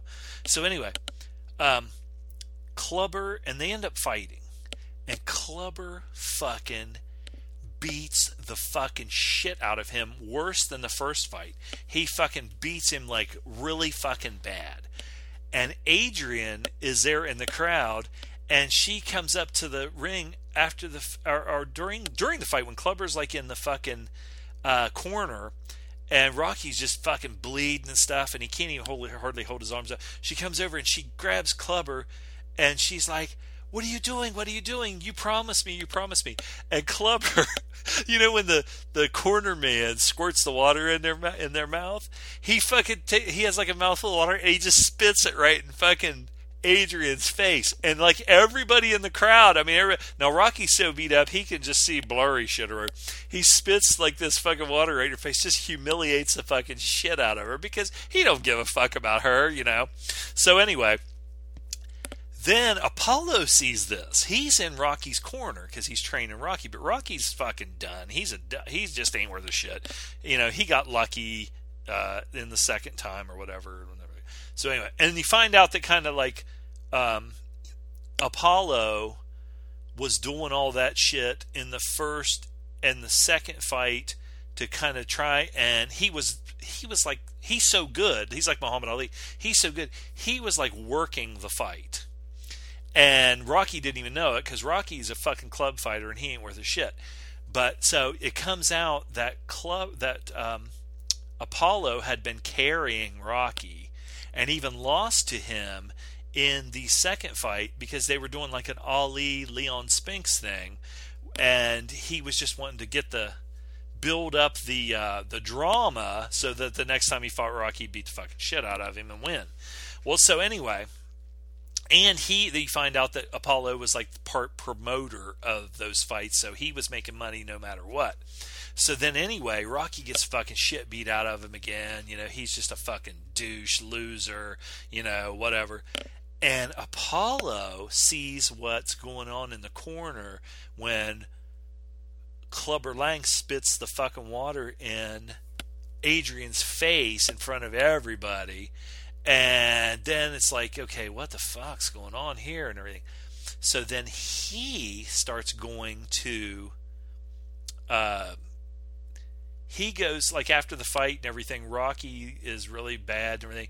Well, Apollo goes to the hospital and shit, and Adrian's there, and he's like, you know, uh, there's nothing that Rocky. They said he needs his rest and everything. They go out in the in the thing and everything, and she's crying and everything. So Apollo starts. He's like comforting her. He gives her like a big. He's holding her and stuff and giving her a big hug and everything. And he's got like the big Carl Weathers glistening. I mean, he's got a shirt on and stuff and a and a sports coat stuff. But she feels like the big sinewy, big. Uh, fucking muscles and all this stuff. And Apollo smells really good, and he's got like Jerry. The you know he doesn't have Jheri curl in his hair, but he's got his he's got the fro picked out just perfectly, and it's got a little bit of glistening stuff in it, and he smells really good, and it just stirs something in Adrian. And he's so kind and so nice, and he's got it all together because, and he is like the alpha male. He is like the kind of guy that every woman wants and every guy wants to be and all this shit. So then that will go into I'm not going to give you any more because these are gems. There, there will be more movies. Now, the question was which was better, Rocky, Ram- Rambo, or Expendables? Okay. Rocky 1, 2, 3 were really good. Rocky Three even started having a little bit of stupid shit because Rocky kind of became yuppie Rocky, and then they did the robot thing and everything. Now Rocky Four was pretty badass because you had Dolph and you had uh, what's her name, Brigitte, uh, who was actually Rocky was probably was not probably he was fucking her at that time. Um, that'll come into play in the following movies too. Brigitte Nielsen and some stuff there. Okay.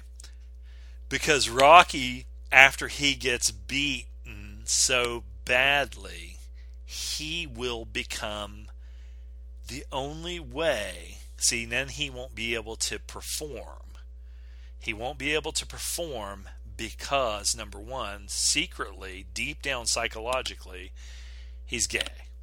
Um, and he doesn't realize it until he meets Brigitte Nielsen, the wife of Drago, that the only thing that turns him on, he doesn't want a submissive woman like Adrian. He wants a dominant dominatrix like woman and that and then she will do something in the one movie where like when I said when like Clubber Lang said, "Hey woman, hey woman," and Ro- and she sh- uh, like kind of goes behind Rocky, but it turns her on because he's a real man and Clubber's like a real man, a dominant man, and everything, and he's turning Rocky into a cuck. Well, that Rocky will have that moment where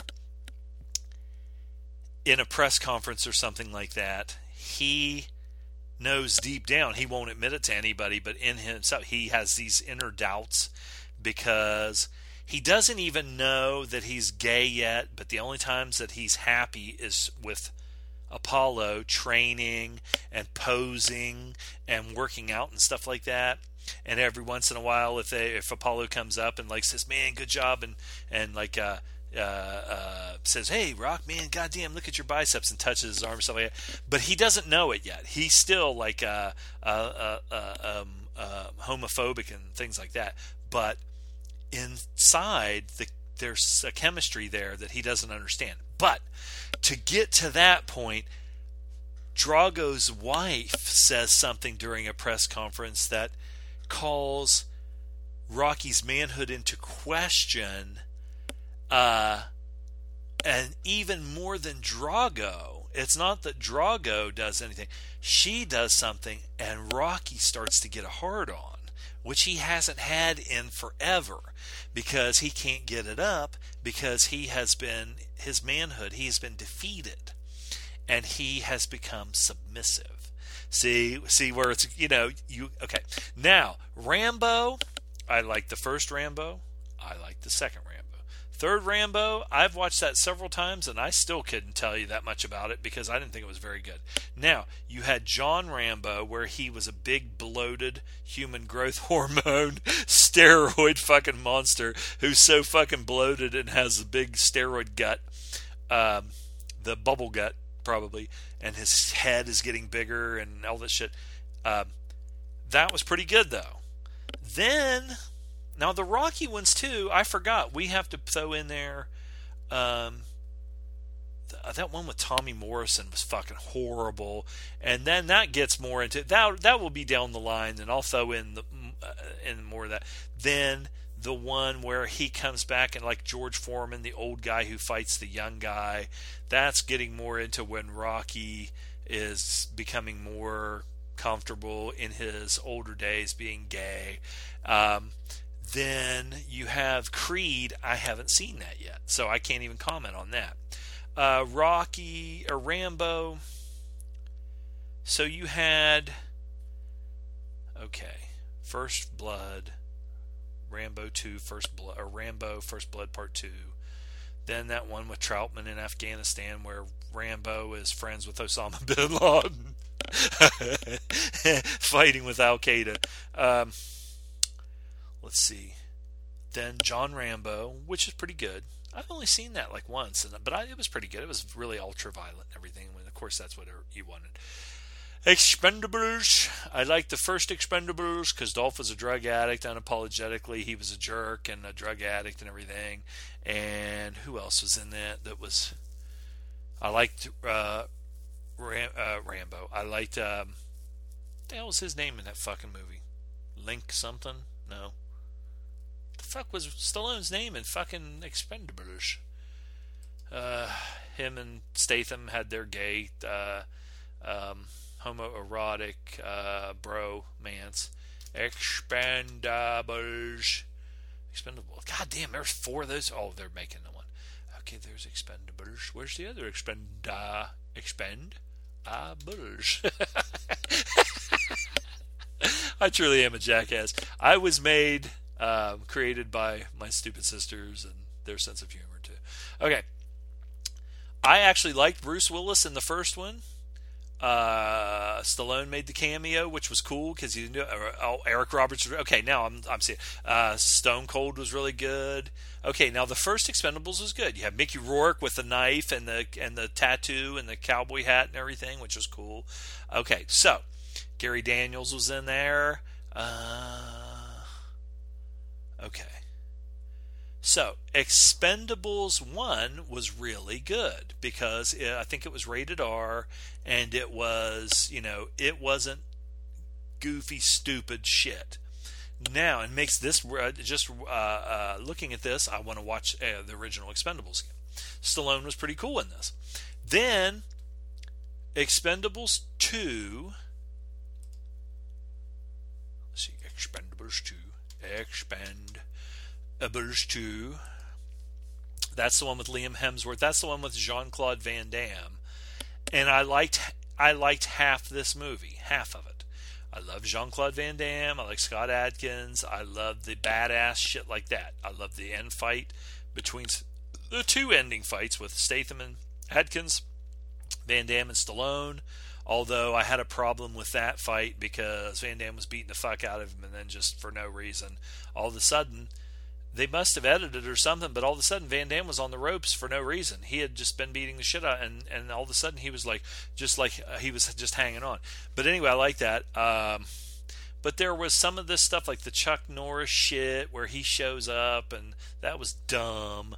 Uh, Arnold and uh, what you call it in this were horrible. Arnold and um, was it Bruce Willis in this one? But anyway, they were horrible, whether he was in it or not. And then I remember like in the in the one with Ronda Rousey and that shit. That one, it had I like if if they would have kept the um, badass and not going for laughs and humor and tongue in cheek shit like they had in the first one, and had Mel Gibson and Stallone as the protagonist and antagonist and everything. Uh, same with the Van Damme one. That was that part was good where they kept it badass, but then the the stupid shit and the cam the the, the tongue in cheek stuff and that crap, they killed that. Um, so of the three, the best would be, and I heard Loaf say that Creed was really good. And of course, they're making a sequel to that. Uh, I guess you got to go with Rocky. Well, you only had what's Ram with Rambo? Didn't you only have Rambo? Now that second Rambo, I I like I said, I almost choked to death watching that in the theater, so I have fond memories of that. Um, First Blood, Rambo 2, but it, in retrospect, it, it's it's dumb, but it's just you know uber over the top uh, ultra violent movie. It's not supposed to be realistic or anything. Rambo and Rocky, because Expendables doesn't count because you had basically, if you take the first movie's good, half of the second one, half of the third one, you have two good movies out of three. Now, Rambo, like I said, now that one in Afghanistan, it's just not memorable at all to me. And I didn't think it was that good to start with. So you got maybe, and then John Rambo was pretty good. Big bloated pumpkin head Rambo. One, two, they're all about the same, except you had a, like I said, a cup. Maybe let's see with Rocky. Like I said, that one with Tommy Morrison was horrible. Rocky. Rocky Four was with that with Dolph. Okay, that, Rocky Balboa. Okay, you had Rocky Balboa where Rocky was dumb. That's the one where he was like George Foreman and he came back and fought the young guy. Uh, and of course, Rocky was like sixty and looked like a, a fucking bodybuilder, and the heavyweight champion of the world was uh, who looked like a real boxer. Looked small compared to the jacked up steroidal. They should have had Rocky tested for fucking steroids. Um, God damn. But Rocky movies are fun because Rocky's so stupid. And when he got really smart for no reason, it was disgusting. But Clubber and Drago fucking beat the shit out of him. I wish they would have killed him. No, I don't want him dead. I want him broken.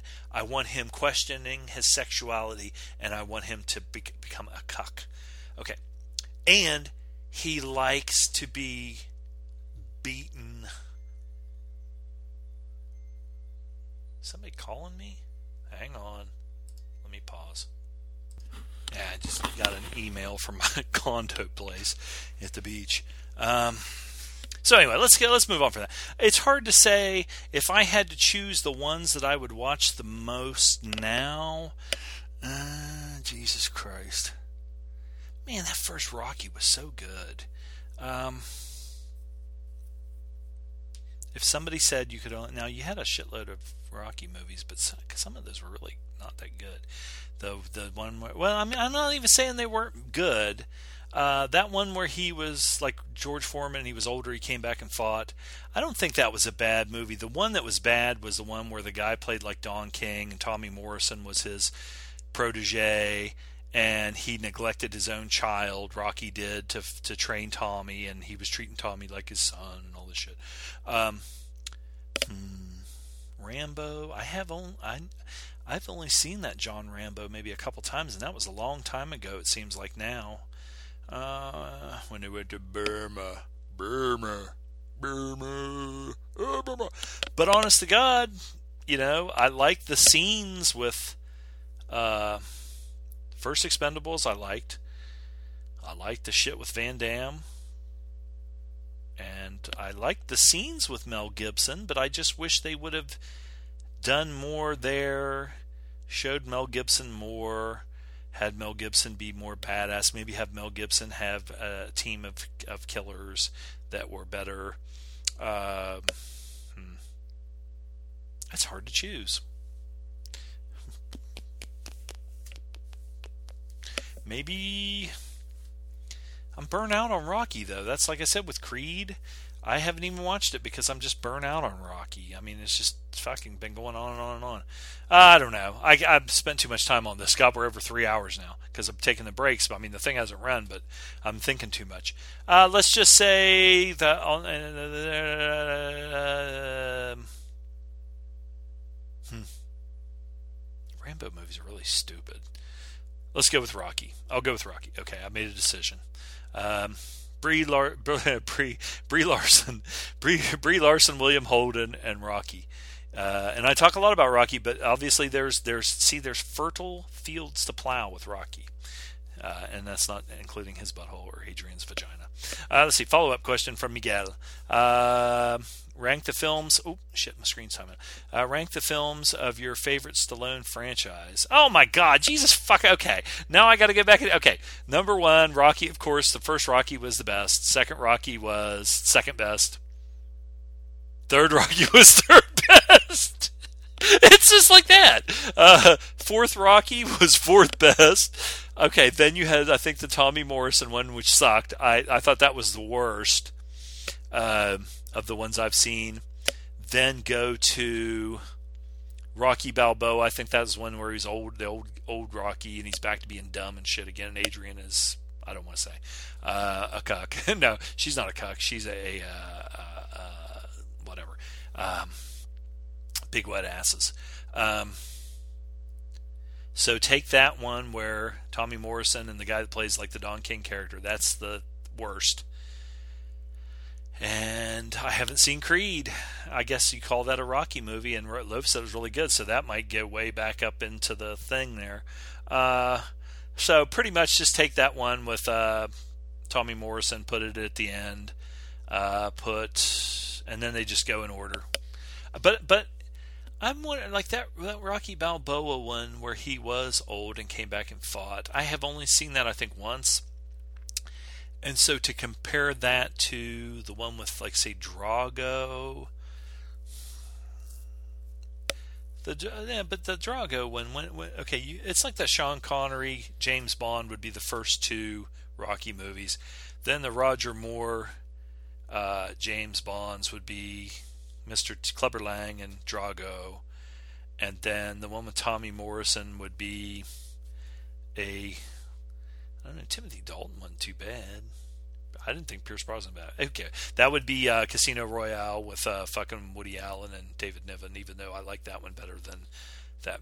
I'm t- I'm t- spending too much time on Ram uh, Rocky. Okay, Miguel. Uh, best Stallone film that should have been a franchise but wasn't. Yours, uh, Miguel's was Cobra. I hated Cobra, and I still don't like Cobra. I saw it in the theater. It was about an hour and fucking 15 minutes long, and I thought it was shit. No offense. Everybody likes what they like. I never liked Cobra. Stallone. Stallone. Probably Nighthawks, because I wouldn't have minded seeing. Um, wait a minute. Oh.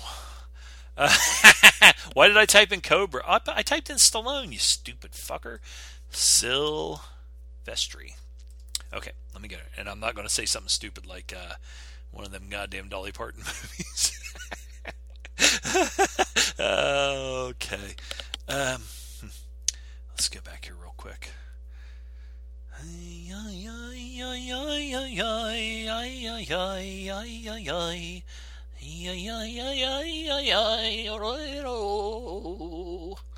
Victory, Rhinestone, Drinking Stein. I'm drinking Stein. I hate it over the top. I hate some of those stupid movies that you guys like. Tango and Cash, Cash and Tango. I, that was that was really stupid. Uh, I've watched it several times. Um, talking about Mama Shoot, Cliffhanger, Cliffhanger maybe. Demolition Man, I liked him against Wesley Snipes if it would have been a really badass movie with no funny stuff in it. Although Sandra Bullock is kind of like a tomboy kind of a person.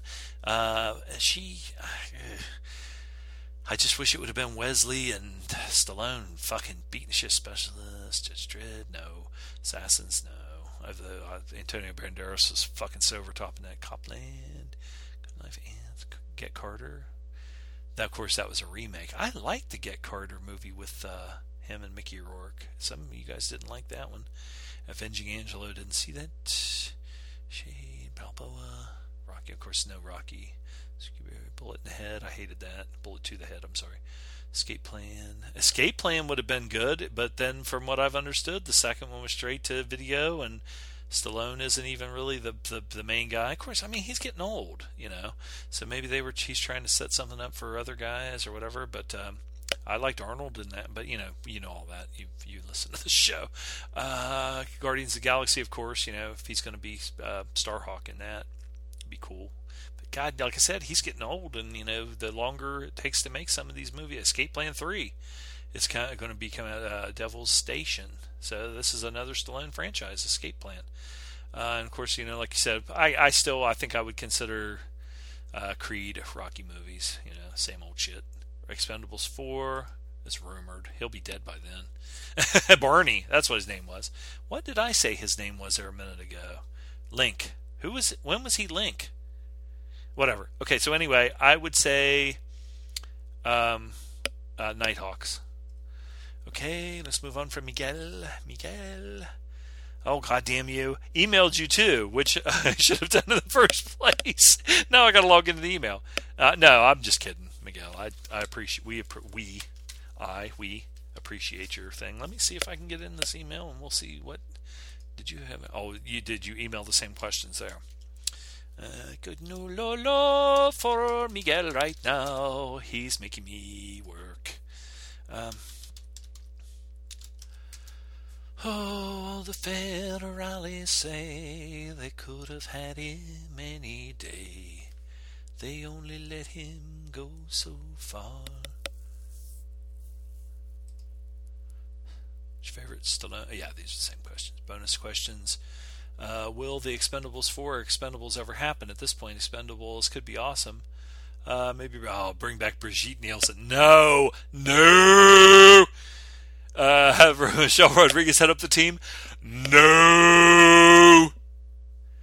Uh, although, uh, oh, Miguel also says that Cobra.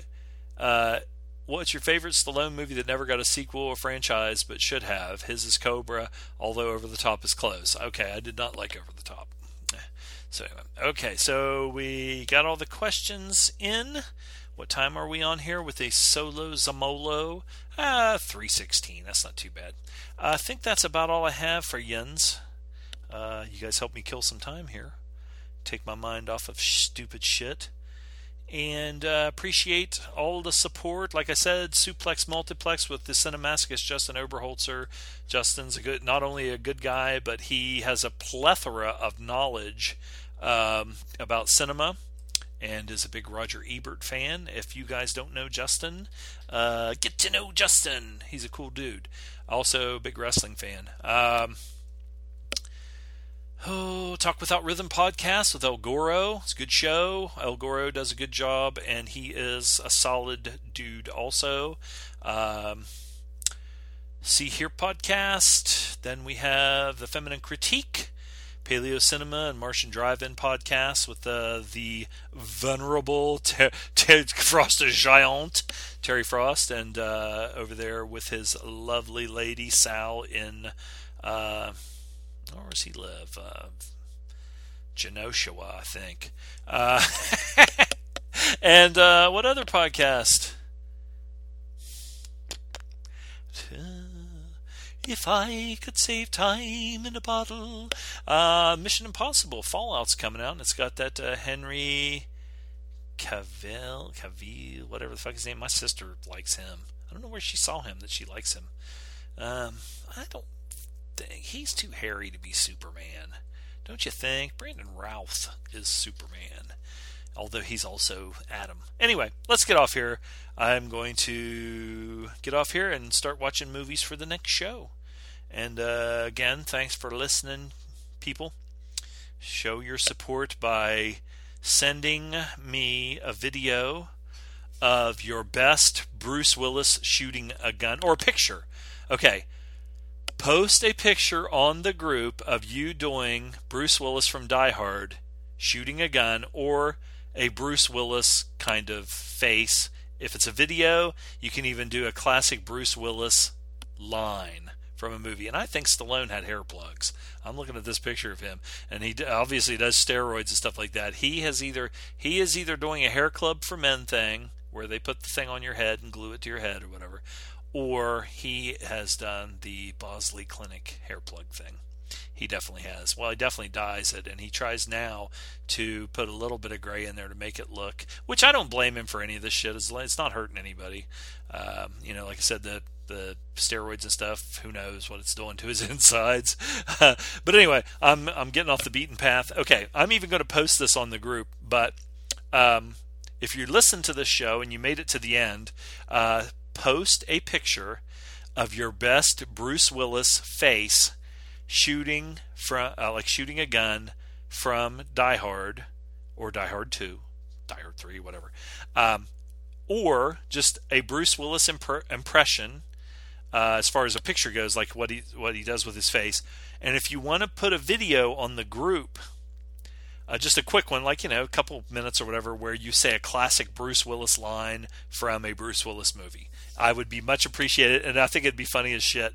All right, people, uh, have a good one. It is now, it's not August yet, it's almost the end of July, uh, and uh, maybe going on a trip soon because I think uh, it would probably be good to get away from this place and some of the um, emotional stuff that uh, is going on. I'm I, am i am going to be honest with you. I I was a little I'm a little bit twisted in a knot inside. I know that uh, you know the I did the right thing and everything, but still, it just kind of you know it's in it's just in my head. So anyway, doing the show and everything, watching movies and. Uh, you know, doing stuff like that is what I need right now. So I'll talk to you later, uh, and uh, we'll have another show coming up, eh, a week or two. Uh, I've been watching some, watching a lot more movies, and you know, trying to get some good stuff. I want to watch that uh, Ralph Meeker one coming up.